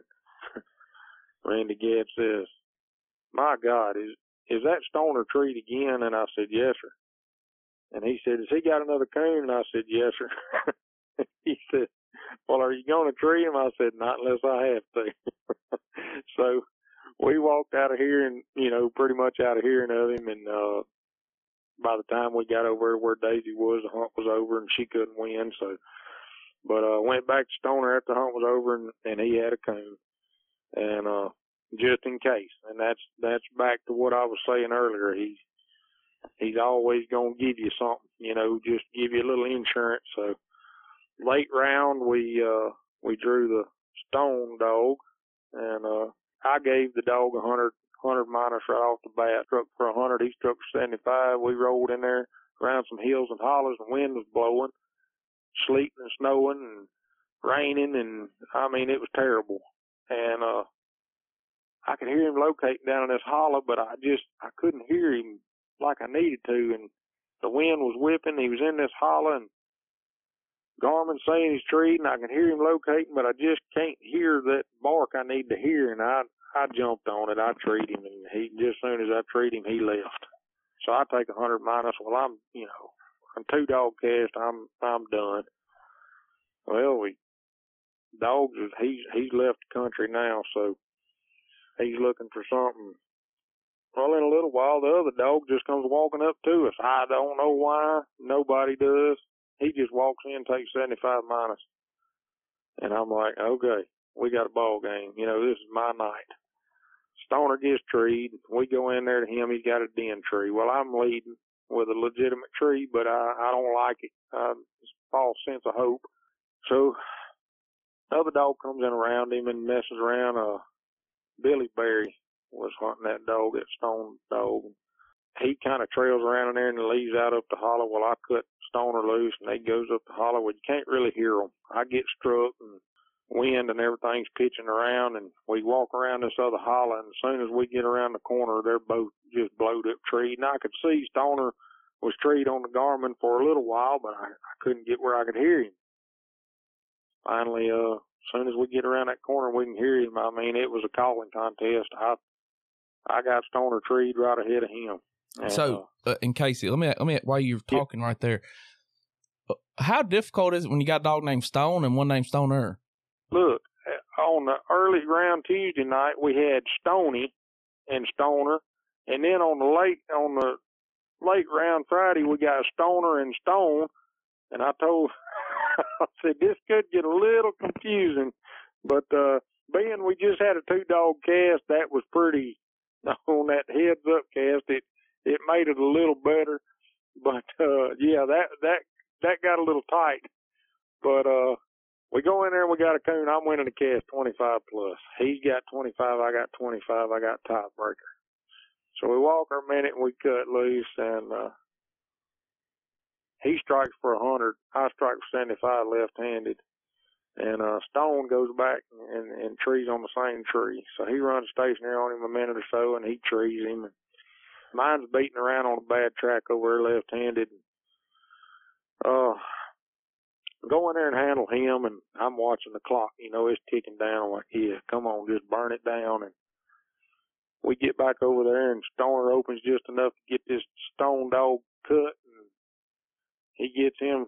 Well, he don't strike yet. Uh, so there's eight minutes left, and Stoner shuts up, and he runs a six on me, and I'm like, oh my gosh, this is the end of it, you know.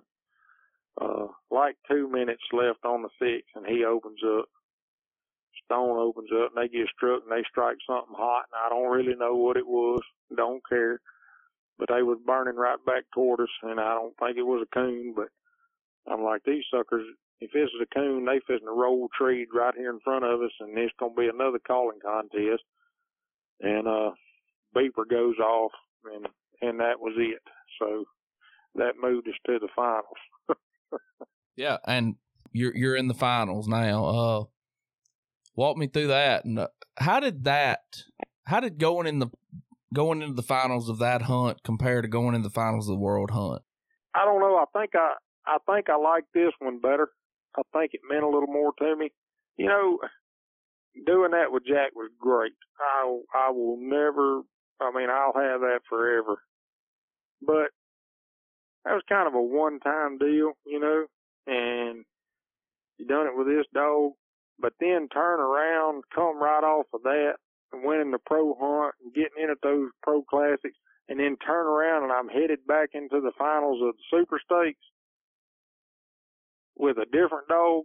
That that kind of put the icing on the cake. Uh, we're headed to the woods, and uh, I, my parents are all in. You know, they they supportive of anything me and my siblings do, and uh, I called my mom and dad, and and I was talking to them going to the woods, and Mama said, "Well, what do you think your chances are in this finals?" And I said, Well, I'm going to tell you, I don't want to jinx myself and I don't want to be overconfident, but I'm telling you right now, I feel like I'm going to win this hunt. And she said, Okay, now don't get too cocky with it. and I said, Well, I'm, I'm not getting cocky. I said, It's a simple fact. Stoner don't quit. I said, It's the end of the week. All these dogs have hunted the same amount of time. The dogs are tired. The handlers are tired I said, and when the cream rises to the top, when they're all wore out, and I said, I just think, and I'd never hunted with either one of those two females, but I said, this dog right here don't quit. And I think with these dogs being tired and right here at the end of the week on this hunt, I think this is where he's going to shine. And, uh, I don't know. I, I was hoping and, and wishing and, and it happened. So we cut loose. We walked way down this levee and uh went on the Wabash River. Beautiful bottom. Uh Steve Basham was our guide and uh Burden was our judge and we get down there and cut loose and and I'm struck and treed within 47 yards. And I don't like it. I, I didn't like it a bit. I think he was a little too jazzed up and ready and I just I don't know. I I didn't like it when he come on it. Little sugar female coming there and went to treeing with him. He trees her. Jay keeps going, and that that even put more icing on the cake. I was like, yeah, he ain't got nothing. You know, she took that track right out of there. So we go in there, and it's it's. I find a hole in it. Uh, I the tree was probably slick, but it was a den tree. I mean, it had a hole, had a legitimate hole. We circled it. So uh, the little female sugar, she left. She left it before we got there and took a minus. And again, I want to win the super stakes, but now I'm in the finals. My nerves have, have left. I'm I'm not I'm not worried. If if I win it, great. If I don't, I'm in the finals of the super stakes. I'm I'm good. I'm getting paid and and and I've made it. So they're still trailing, and I cut. And I asked the judge, I said, can I cut over here right handed? He said, you can go where you want to. Well, there's a slew of water there, and I just run right out across that water and sent him on the other side. And, uh, right after I sent him, they, uh, they come treat down there. We go to them and they've got a coon. And that gives JWoww 200 plus. So we pulled them off, cut them. I still have not opened. Uh, they both get struck back in. I get struck in for 50. I come treat. I'm, I'm 700 and something yards in there. So, uh, maybe I treed. I, I don't remember exactly how it all played out. They were still scoring that tree and I had struck and treed is what it was. I'd struck in for 50 somehow. I don't remember how it was. Anyway, me and, and the backup judge, Basham, went, went to handling we get there, wait on them, they get there, we got a coon. So I got 150 and she's got uh, 200. JWoww's got 200. And uh, JWoww's treed in there again, but he's she he hasn't called her. So I walk my minute and I cut right handed and he flies in there and I get him struck and uh he's running the stationary on Jay and he trees her. Well he trees sugar and Stoner comes trees right handed so I I treed him. So cast starts going toward the two females, and me and Basham start walking toward Stoner, and we get about halfway there, and Stoner shuts up. And I'm looking at my Garmin, he's still treed. He's he's not moving, he's not going anywhere, he ain't saying nothing. And Basham looked at me and said, What's going on? I said, I don't know. I said, I don't know what he's doing. I said, He's still treed. And uh he said, I gotta run the two. I said, Well, go ahead. So he runs the two and the two catches me. So I take a hundred minus and I'm like, This is over. You know, this this Jay's got two hundred plus, she's treed again. I'm I'm gonna be sitting here with fifty plus. Well, we turn to start walking toward them where they're scoring them trees. He comes back treed again in the same place, and he just don't sound right. He's baying, sounds like. I told him, I said, man, that ain't right. He said, well, you can retree or we can just go back to the cast, whatever. If you retree, we can head them back in there to him again. They're still scoring that tree. I said, well, treeing. We take off in there and we get in there and he's in a slough and he's got a coon in the water. And, uh, Basham's like, well, he's just out there in that water. I said, no, he's got a coon right there. Look, look on that log in front of him. Sure enough, there's a coon sitting there, just about half dead, wobbling, and uh, Stoner's bleeding. I mean, he's cut in the eye. His both ears is cut, tongue's cut, uh, under his chin. His eyes trying to swell shut on him, and uh, I run over and grabbed him he's just having a stare down with this coon. He's done quit barking. I mean, he's just looking at him. The coon's looking at him. and I'm going, man, if I didn't have bad luck, I wouldn't have any. I said, I just took a hundred minus on this coon. I said, then now that I'm going to get plus, I'm only going to get plus 25. So I lost points. I said, I've, I've lost 75 points by treating in here. I said, this is terrible. So we're sitting there waiting on the cast to get there, and I'm trying to keep this coon from running. He he ain't feeling good. This coon, he's sitting there wobbling around. I'm trying to keep him from getting out of sight and keeping Stoner close to him as I can without him grabbing him. And they finally show up, and they said, "All right, we see him. Plus him up 25, minus him the hundred for the two. I'm sitting at 75 plus, and I'm like, it's over. And uh, I said, "What's the score?" And he said, "Well, Jay was slick." And I said, "Do what?" He's like, yeah, Jay was slick, and the other dog took some minus, and this, that, and the other. And so I'm winning. So we got a different ball game. So we walked a minute from the coon in the water and have to recut. And I know what's going to happen. Well, the little sugar dog goes around over there, and she starts baying at the coon. Well, Stoner makes a loop out there, pretty good loop. Well, he can't take it. He comes right back in there. She finally leaves out and goes to beating and banging down the creek.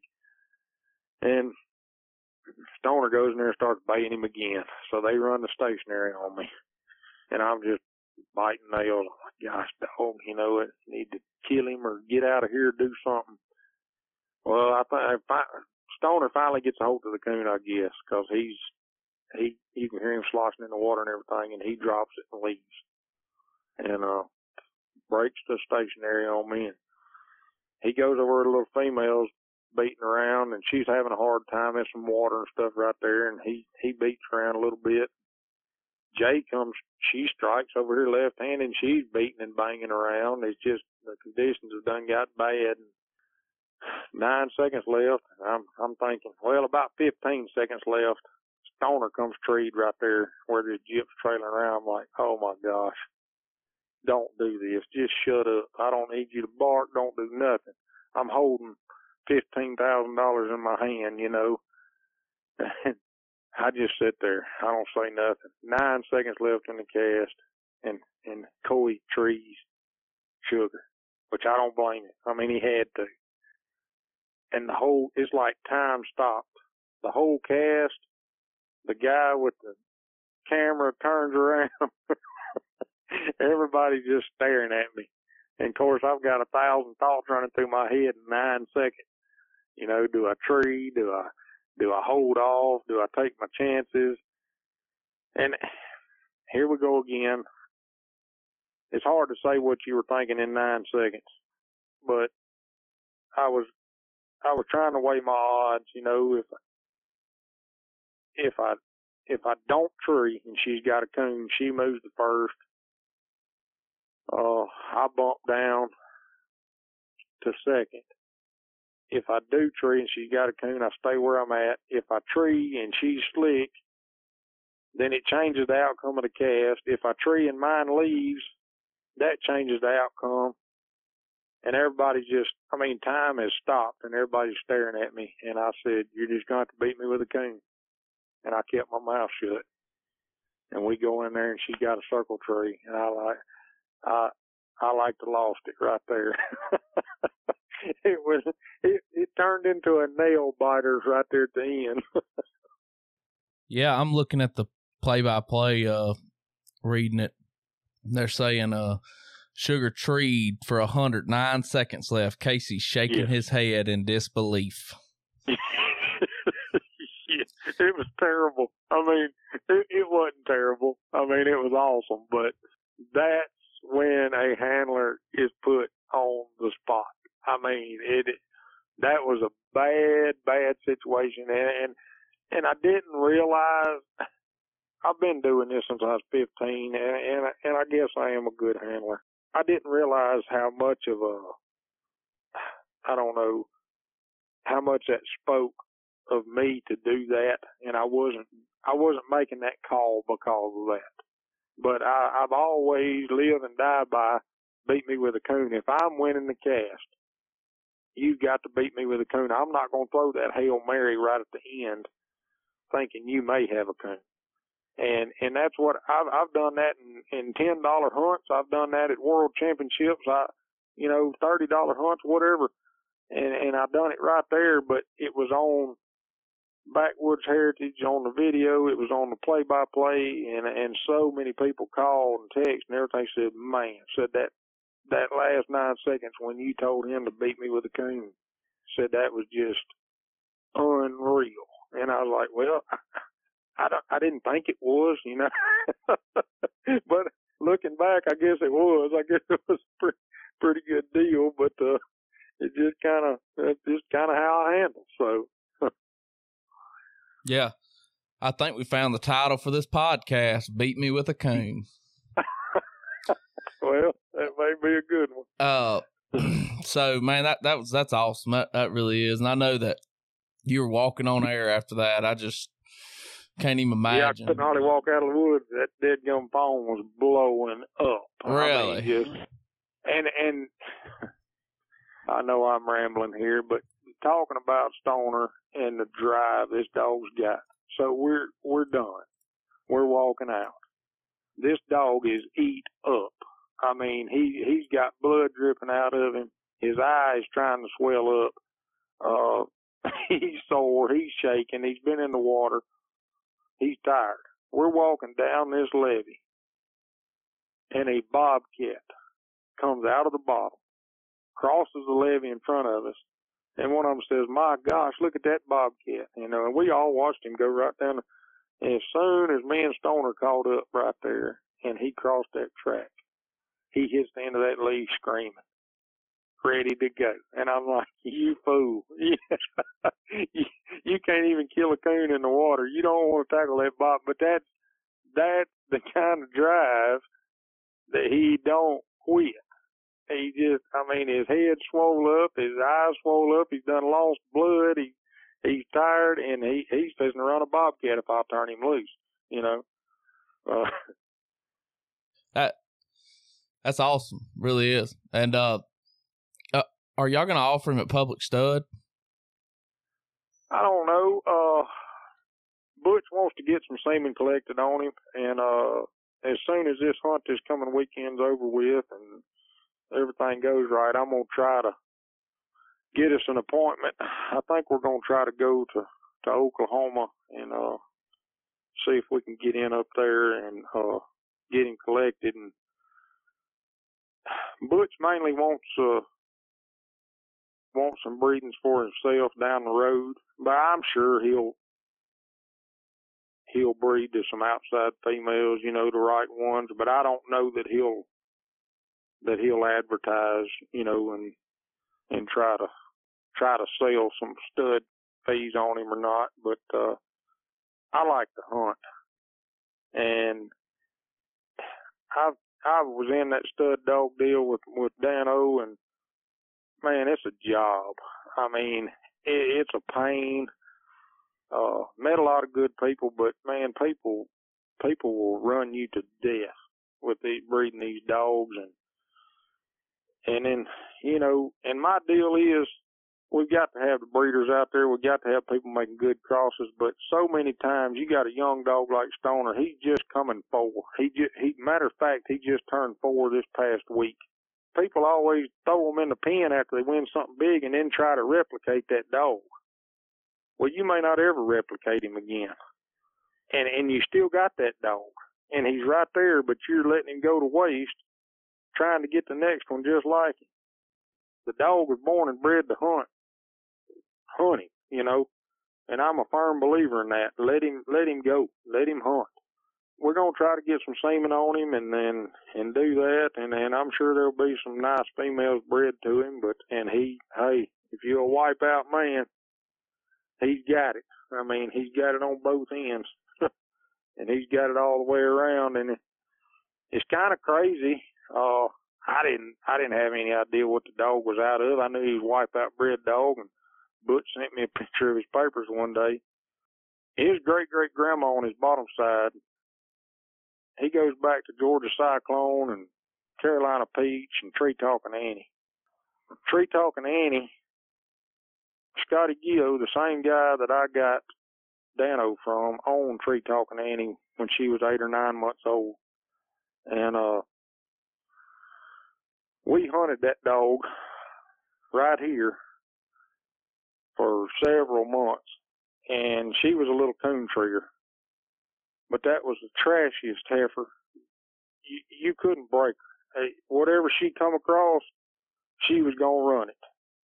Uh, but if she come across a coon, she'd run and tree it too. She treed her first coon behind my old blue dog Bill, that first blue dog I was talking about earlier. Uh, we hunted her and Bill together because he was pretty solid and and a good good dog to hunt pups with, and uh, that's she treated her first coon with with the old blue dog, and she swapped around Louisiana here several different people won won a lot of stuff. Uh, Matt Humphrey and Jason Thomas owned her. I think Jeff Lenigan owned her at one time. Maybe Wayne McMorris. It was several of them, and and Matt and them sold her. And uh that's when Peanut Scott and some of them other boys got her and bred her to Moose. And uh of course, that's when Carolina Peach and Wipeout Willie and Chopper and all of that bunch come out of that cross, and then then they bred Georgia Cyclone. I mean, they they bred Peach and got Cyclone, and and went on down the line to Fuzz, and now I got Stoner here at the house. Goes back to a dog that I hunted with years ago that we were working on, and he's just like her. about four generations back, and I can I'm seeing her again right here at about the same place. So kind of kind of crazy how it made a full circle. That, that's pretty good. That's pretty good. So I know we're at two hours, Casey. We've done been two hours. It don't feel like it. I mean, I'm, I'm having a great time. I got a few more questions for you though. Uh, you know, if we're if we're going to a major event, what are some things that you're going to do to prepare that dog or prepare yourself? You know that that's not a that's not a generic question because it depends on what dog I'm hunting. You know, some dogs need hunting, some dogs don't. Uh, this little dog here, he needs some hunting, but I also like him a little bit fresh too. Keep him a little wild, but it just depends on the dog. Me personally, uh, mentally, get mentally right. Uh, relieve some stress. I when I was younger, I'd get stressed out and and and be worried about everything, every little thing that happened. And uh, older I've got, I've I've I've settled down a little bit and uh, keep your mind open. I, I try to stay as stress free as possible and stay light and and light-hearted at these hunts and don't don't wear your feelings out on your sleeve. Uh, let it let it go and you keep your mind right, and and everything will kind of kind of fall into place. And and back to the dog, it is. I I can't answer that question. To be honest with you, uh, I don't think there's a secret potion to it. I think it's just uh, depends on the dog. Uh, some dogs need a lot of attention, some don't. Be honest with you right now, and I'm I'm fishing to tell on myself, I ain't I'm not hunting a stoner all this week until Thursday night at this at this pro classic. And one reason is hot down here. We got snakes and everything else right now. And if I get him snake bit right here two days before the hunt, I'm not going to teach him, help him, or do anything else two days before this hunt. So he's laid up and he's going to be fresh when we come out Thursday night. So, and the way I look at it, if he don't look good Thursday night being fresh by Saturday night, he ought to be wore down. So that ought to change. so we'll we'll go from there. Yeah, best way you can answer it, you know. Uh, so what makes someone a great handler? Because I've I've heard a lot of people, and I don't. I know you're not going to brag on yourself, but I've heard a lot of people brag on Casey Dooley as far as being a great handler. So, what do you feel makes someone a great handler? Number one is you got to learn how to lose. That don't sound big, but there are lots of people. There's a whole generation of people out there right now that don't know how to lose. Uh, there's a winner and a loser in everything you do. So you've got to learn how to lose and you've also got to learn how to win. I mean, if you win and rub it in everybody's face and talk trash, now me and my buddies and all that, we're going to talk trash, but that's a little different. But just general speaking, if you're going to stick your chest out and turn your nose up every time you win something, you know, it, it's going to come back to bite you. Know the rules. When I got that blue book when I was about 15, I studied that thing day and night. Of course, that's what I like to do and I studied it, and I know the rules backwards and forwards. I gotta, you gotta know what rule to use in what situation. And probably one of the biggest things is stay calm. You will never win a cast mad. And some guys out there, that's their game, is to throw you off your game and get you upset, get you nervous, and get you mad. If you let them get you mad, you will not win. I've done it. I've been mad before in a cast and I did not win it.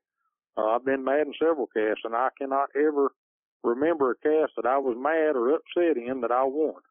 You've got to stay calm. You've got to keep your wits and, and just don't show all your cards. With Facebook nowadays, I love it. Everybody loves it. You know, everybody's on Facebook and everything else. I get on there. People show everything about their whole life every day, all day long. Don't don't show all your cards. You can't you can't win showing all your cards. Some things need to be kept private. yeah, and don't come on Coon Hunting University and tell how you prepare your dog for a major event. You just got to say That's exactly right. That's exactly right. You have to be careful with these guys on these podcasts that are prying for information. So you you you just beat around the bush about it. But knowing the rules is, is number one. Uh, and, and learning how to win and how to lose and staying calm, keeping your head about you. I think that's the three major deals on, on being a good handler. Well, and it's interesting you talk about knowing or learning how to how to lose. You're talking more as far as being someone's character almost or, or the way they carry themselves. Exactly. Yeah. That's exactly right. Hey, if you enter one of these hunts, you're going to lose sooner or later. I mean, if anybody says they ain't never lost a hunt, they either ain't been to many or they've only been to one or two. I've lost a bunch. Old Dewey Jones hunted around here for years. He, I think he still pleasure hunts a little over around Bastrop. He told us one time, he said, ain't nobody winning all the time. And I've kept that with me for a long time. He's right.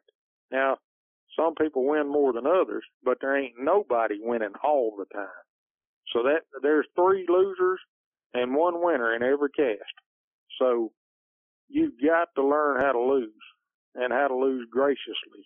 You don't have to accept it, but it, it's how you act when it happens is where is where it comes in. Yeah, yeah, for sure, Casey. Uh, so do you have a favorite hunt? And I got two more questions. I know we've been on this forever. I mean, I'm having a great time. It's a great, been a great interview. It really has. But do you have a favorite hunt that you'd like to talk about, and maybe a couple of them if you can't just think of one, you know? But tell me a favorite hunt or two. Probably one that stands out in my mind, and I won't call any names, but uh, I, I know you, I know you want me to get the dirt, but I, we were running back around 2004. Texas was putting on a PKC circuit called the Black Gold Challenge and me and Justin Caldwell and Jason Klom and Ryan Croson, Rochelle McGee, Bobby Woods, Jack Woods, Jack Foley. It was it was a I could go on and on. Uh, Willie Robertson. It was a bunch of us that run this little old circuit, and we had a little point system going and everything else. Well, I was running that circuit for Rooster, and uh, I was we had a little handler standing going and and a point standing for the dogs and I was I was up in there pretty good with the handler's points and the dog points and we got down to the to the semifinals and we we had two dog casts had four two dog casts. I drew this old dog, and like I said, I ain't gonna call no names. But old rooster dog, there wasn't a mean bone in him. You can talk to anybody that ever hunted with him, and there was not a ouch in this old dog. But this one old dog, he was pretty notorious about being pretty salty, and they, so old Rooster gets treed in there, and it's just a two dog cast. We got one judge, non hunting judge out there, and uh, this old dog comes in there to him, and the dog fight breaks out, and and it got pretty nasty. And old Rooster was a big dog, and this old dog was too and we couldn't. I mean, we were way away from it, but you could hear it, and it was in a in the water. And uh, you know, my first instinct, I said, "Let's go." You know, we got to get in there, cause I I know I ain't got a rough dog. I wasn't thinking at the time, you know, we're going there and two dogs are fighting, two dogs are scratched, you know. And uh judge says, Hold up, boys. He said, I'm all for going in there, but he said, if we run in there fast and I see both y'all's dogs fighting, he said, I'm scratching both y'all's dogs. And I was like, well, we know who started it. And he said, yeah, yeah, we know, but you can't do nothing about that. We just, I got to go by what I see. Well, the other guy pops off, and and if he listens to this, he'll know who it is, and I and I smile about it now. But uh, he says, "Well, my little old dog can take care of himself." Well, he made he kind of made me mad. I'm going back on what I said a while ago. I said, "Well, by golly, mine can too." Well, in just a minute, that dog fight was over, and the only dog treeing was the other dog. Mine was disappeared. Well, we get in there, and this is some old backwater, and it's got moss and stuff on it. And I can just see a hole out there in that moss and stuff. It looks like a dog went down in it. And I mean, I'm out there dragging my legs through the water trying to find my dog. I, I think he's drowned it. I think he's dead. All I got's old beep beep collar and the antennas in the truck we scored that tree, and yeah, I think it was a circle tree. I can't remember. And I said, "Can we call time out? I got to find my dog." And they said, "Yeah." So we I run back to the truck, and we called time out. And I run to the truck, and I got my tracking system out, and I turned it on. It just pegging. Well, I looked, and Rooster was under the truck. I pulled him out, and he's cut from ear to ear. I mean, he's cut like somebody took a butcher knife to him. he's bleeding bad my dad sitting in the truck and he says he come running up here a while ago. He said he's hurt. He said we need to go home. I said I ain't going home. I said I'm winning this hunt. And uh, he said you better check that dog, make sure ain't nothing major cut on him. Well, I got to looking and it's just a skin cut. I mean it wasn't it was bad, but it wasn't in nothing vital or anything like that. We go down there and cut loose again. Rooster gets treed again. Old dog comes there and pushed him off that tree. Well, he leaves. I think that old dog left. Anyway, right there at the end, this old dog gets treed, and he's treed on a big circle tree out in the pasture. Rooster comes treed down on the other end of the pasture, and I this is my chance to get him handled while the other dog wasn't there. I said, Judge, while y'all scoring this tree, can I go down there and handle him? He said, Yeah, go ahead. So I run down there and get him, handle him up.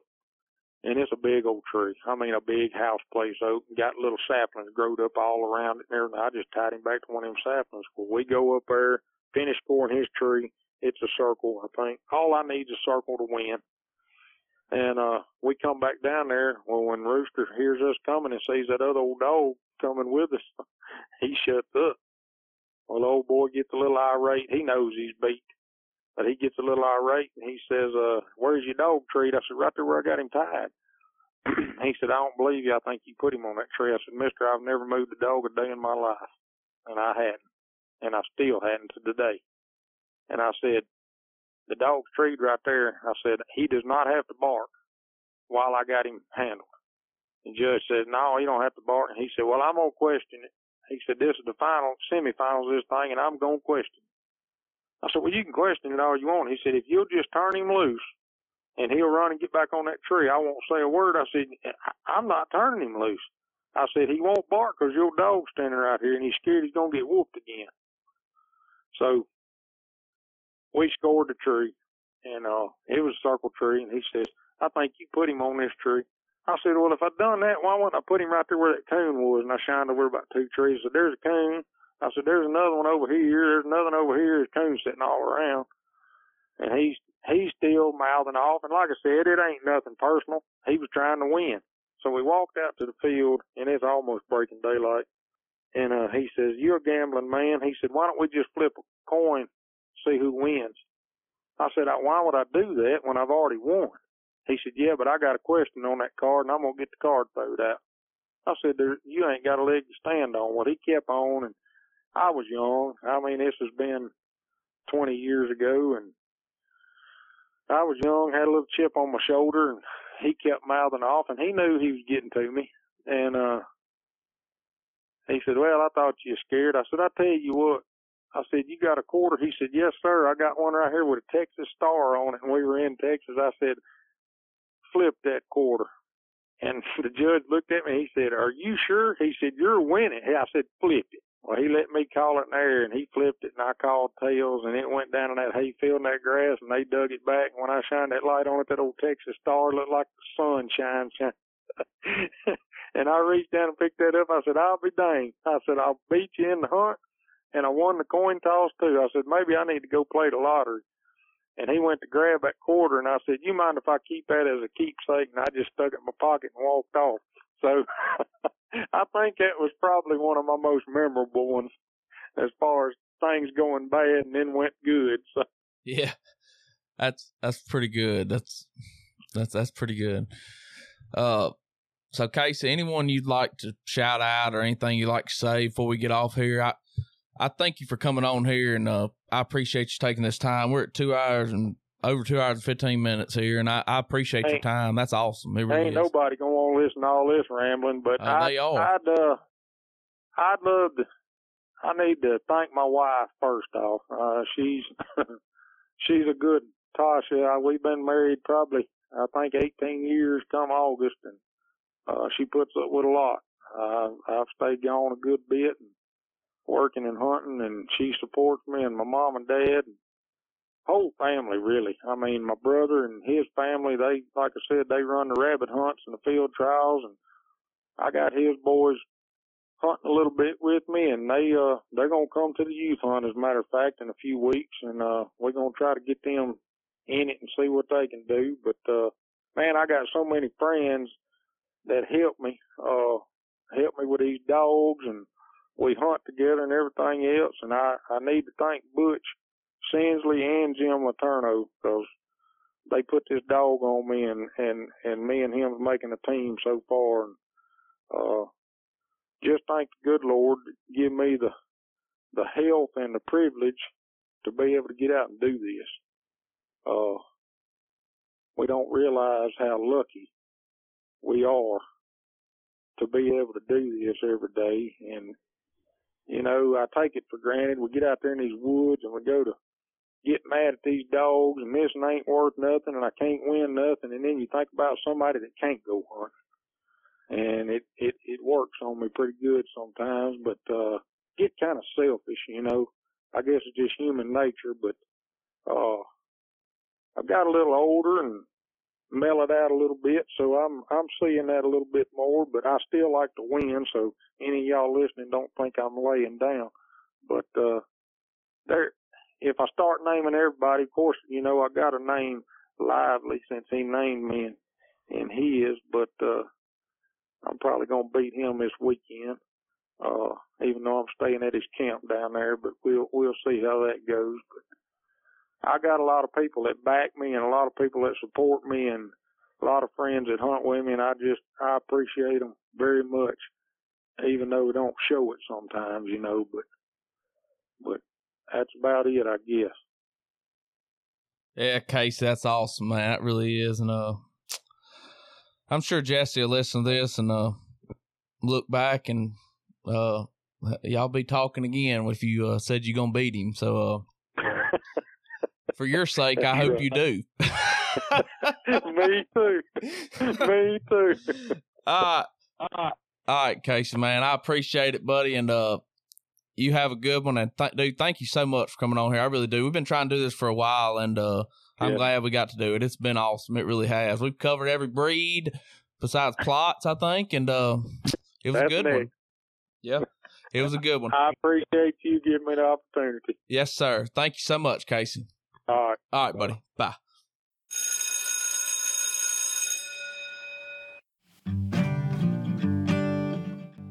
I really hope y'all enjoyed that interview as much as I did. If you like what you heard here, go on over to Facebook, give us a like at Coon Hunting U. Also, go to Apple Podcasts, leave us a rating and a review. It really helps us out. And remember, if you need a new hunting light, do not overlook Superior. They make an awesome light, best customer service in the business. Man, their walking light and double red is the brightest I've ever seen. Use coupon code CHU podcast at checkout at nighthunters.com. You can find the link in the description box below this. Coon Hunting University is a product of Audio Hound Productions. Until next time, y'all have a wonderful day.